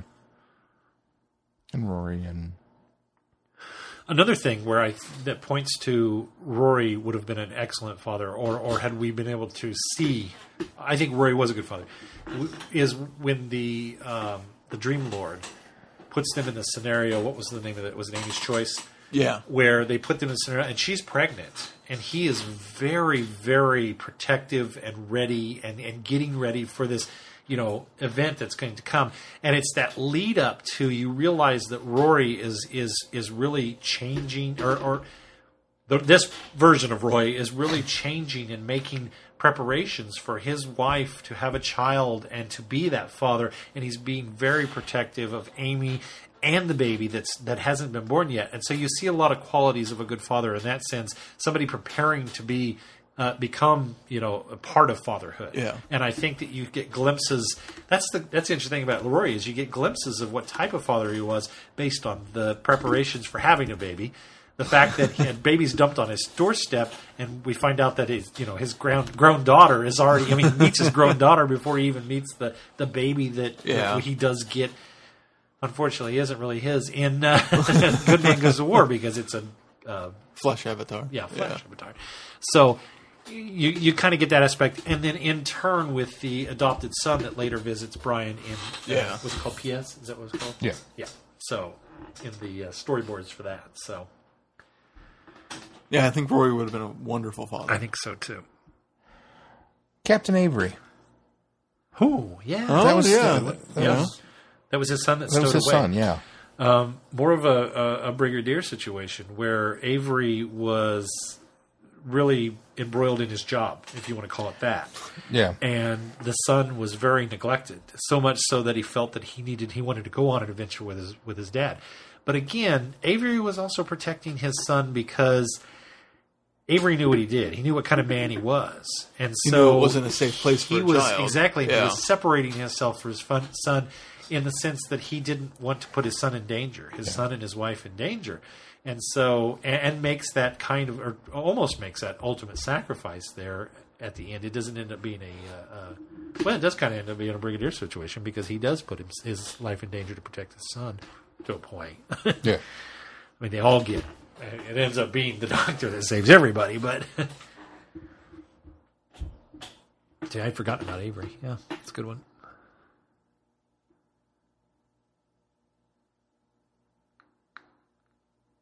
Anybody else?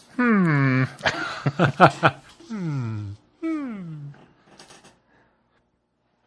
I think we've. I think I we. think, yeah, I think I think we've spurred well a very good conversation here, and uh, I, I- I think that there's a lot more, and I, and I would hope that if if listeners, um, whether you, you you sent feedback this week or you hadn't thought much about it, but maybe we've spurred some of it. Maybe we, we, we can pull this into next week's feedback. If you've got Oh, a yeah. little bit more, somebody else brings to mind. You're screaming if at your at your radio somebody, right now. if another situation springs to mind, uh, we can address a little bit of this in feedback next week. If, if anybody wants to, to add to the conversation, you're, you're certainly welcome to, welcome to retroactively as well. So, all right, well, Happy Father's Day. Happy Father's Day. What do we got coming up on the schedule? Well, as a late minute change to the schedule, uh, originally we were planning on doing the Aztecs with William Hartnell next week for, or this week for Friday Night Who on the 26th. Uh, and due to a component of the schedule that's come into play for later, we've decided to change that. So I apologize if you were really looking forward or ran out and bought your disc. or ran out and bought your disc for the Aztecs. Um, don't yeah. Well, well, it's not that we're not going to do it again. Of course, Right, we're going to watch that. It's the Aztecs. It's Doctor Who's. You had to own it. Yeah. Yeah, like Glenn says, you know, you're, you're all completists here. Um, but we will get to it eventually. But instead, we're going to go back and do Web of Fear. Now, we have done Web of Fear relatively recently in Friday Night Who time. We did it last year when when the disc initially came out after um, being discovered. But um, Yes, yes. yeah, Because it released digitally in October. It was discovered, and we did it when it released In on DVD April, in on April. Yeah. yeah. Um, but we're gonna we're, again we're gonna break into two parts. We're gonna do the first three parts of the Web of Fear for our Friday Night Who next week, and then we've got two Eighth Doctor uh, Big Finish adventures uh, for the Eighth Doctor's adventures, which is number five Phobos and number six No More Lies, which Glenn apparently has already listened to. Uh, and then we're going to come back the uh, July 4th weekend. So on the 3rd, we'll be listening or watching uh, the follow up 4 through 6 of The Web of Fear. And then our show that week is the book review, which is why we made this change. We're actually all reading Lethbridge Stewart, Forgotten Son, uh, which is the Traveling the Vortex Book Club book of the month over on Goodreads, and we decided, well, this is an opportunity for us to be topical uh, and on time for once. So uh, you've all got through June to finish reading the book. Yes, if you haven't started, hop on board. Hop on board. You two still got two from now, weeks, but it's, so. it's only what'd you say, two hundred and 288 pages, I believe. I which is not horrible. It's it's it's it's it's, it's, it's, doable. it's a doable for two Oh weeks. yeah. But you know, if, if you've been part of the book club, you know, we thank you for that, and hope everybody's enjoying that. And we wanted to be a little bit larger of a part of that, so I tipped off the book club folks uh, this week that uh, you know this was coming. So uh, if you're not on board with the book club, well, see, they had an exclusive on you, so Right. there's a reason to jump over there and do that. But um, we'll be actually giving our review on that um, the following week, and then the rest of the schedule uh, will be posted. I'm putting the finishing touches on the post now, as a matter of fact. So, Excellent. 288 pages according to Goodreads. which I'm up to. I think I said what did I say, 46. Something like that. And you're well ahead. You're 100. 152. I'm halfway through. Since we're all doing page numbers, I figured I better jump on board with that business. I only do that because as I track it on Goodreads. It's a lot easier digitally when it, you know. But um, so yeah, so jump on board and go go get your copy of Lethbridge Stewart, Forgotten Son. The Forgotten Son, isn't it? Is it the Forgotten Son? Yeah, I finally got to the reason of the title. Oh, so it makes sense eventually. Saw it coming. Um, uh, yeah. And if you have started reading the book, you can certainly understand why we've chosen to switch from the Aztecs to Web of Fear. And if you have read the book, don't be afraid to go on to Goodreads and go ahead and post your reviews. Oh, yeah. Um, make sure if you are spoiling anything that you mark it spoilers. Um, but yeah, go ahead and get those reviews in there. Um, we might even, as we finish up, look at some of the reviews on there and see. And if they don't end up in feedback, maybe we could go to those and kind of It'd be fun to share Yeah. yeah share Yeah. some of those as well. So if you want to want to do the review there as well. Um, This is our attempt to integrate our, our yeah, community. Yeah, absolutely. It would, well, you know, we, we, we want to do more with the book club because it's it's something that that the uh, the ladies have uh, streamlined and really got off the ground, and we we thoroughly enjoy. it. I wish we could be involved more often than we are. Um, we certainly try, but um, this is one way for us to really kind of tie the two together. So. All right. Um, well, you know, of course, uh, be sure and support us. Patreon, Spreadshirt, um, Amazon. Amazon. Um, if you just want to send us cash, that's fine too. We want to thank everybody that has pledged um, this last month. Those of you that have added pledges and those of you that have raised pledges. Again, thank you, Brenda. Thank you, Brittany. And uh, be sure to follow us on Facebook, Twitter, any of those other places. If you're new, you can find us on those. It's just a quick search of Traveling the Vortex. We are at Travel Vor- at Travel Vortex. That's a little harder one to find on Twitter. Um, and then each of us individually, we haven't done this in a while. Uh, Keith uh, is at Vortex Keith. It's that simple. Sean is at Vortex Sean. It's that simple. I'm Beelzebub seventy two four. Not as simple. No, I'm just kidding. I'm at Vortex Glenn, which is uh, just that simple as well. So you can find us on there and follow We've us individually. as streamlined well. it for you. We have streamlined it. Other than the uh, funky spellings, I think of uh, at least two of us. Funky spellings. I think Glenn with two N's is a little unusual. That's the way it's supposed to be spelled. Uh, that's how I've always spelled it. But then I come up against people, and Yeah, you know, I- add that second of N out of habit. And well, you know, you give your name anywhere for an or- take your order. Yeah, okay. What's your name, Glenn? One N, two N's, please. You know, and I, I get to the point where I'm like, I guess you're just going to say it, so it doesn't matter if it's got two in it or not. But it still bugs heck out of me. It's two N's. and I am I am Sean, not seen. I can see you. I see you right here. As, as in Sean Connery. Interesting enough, though, he's S H A U You N, and not S H A. I am. Yeah, Connery's W not. As in no, but there's a lot of Sean's that, There's sell, that do it with a W. So, and you are you. You are you are you. I am I am a A U N. Yes, so I'm very. You are unique. And Keith, I can't keep track if it's E I or I E. So EI. It's always IE. I though. change it. I rarely see an IE. Uh, yeah, I rarely see an IE. Yeah, but he did capitalize his. So Yeah. yeah. Uh, you can still the find V it. and the K. You can still find it. so, is that Capitalization isn't important. anything else we need to touch on before we close this one? thank you once again to everybody who listens to us, uh, for everybody who supports us, for everybody who who uh, is is part of our extended family uh, out there listening, and uh, we love you. Happy Father's Day. Happy Father's Day. Happy Father's Day. And that's going to do it for this week. Until next week, I'm Glenn. I'm Sean. I'm Keith. Cheers. Good night, everybody. Be seeing you.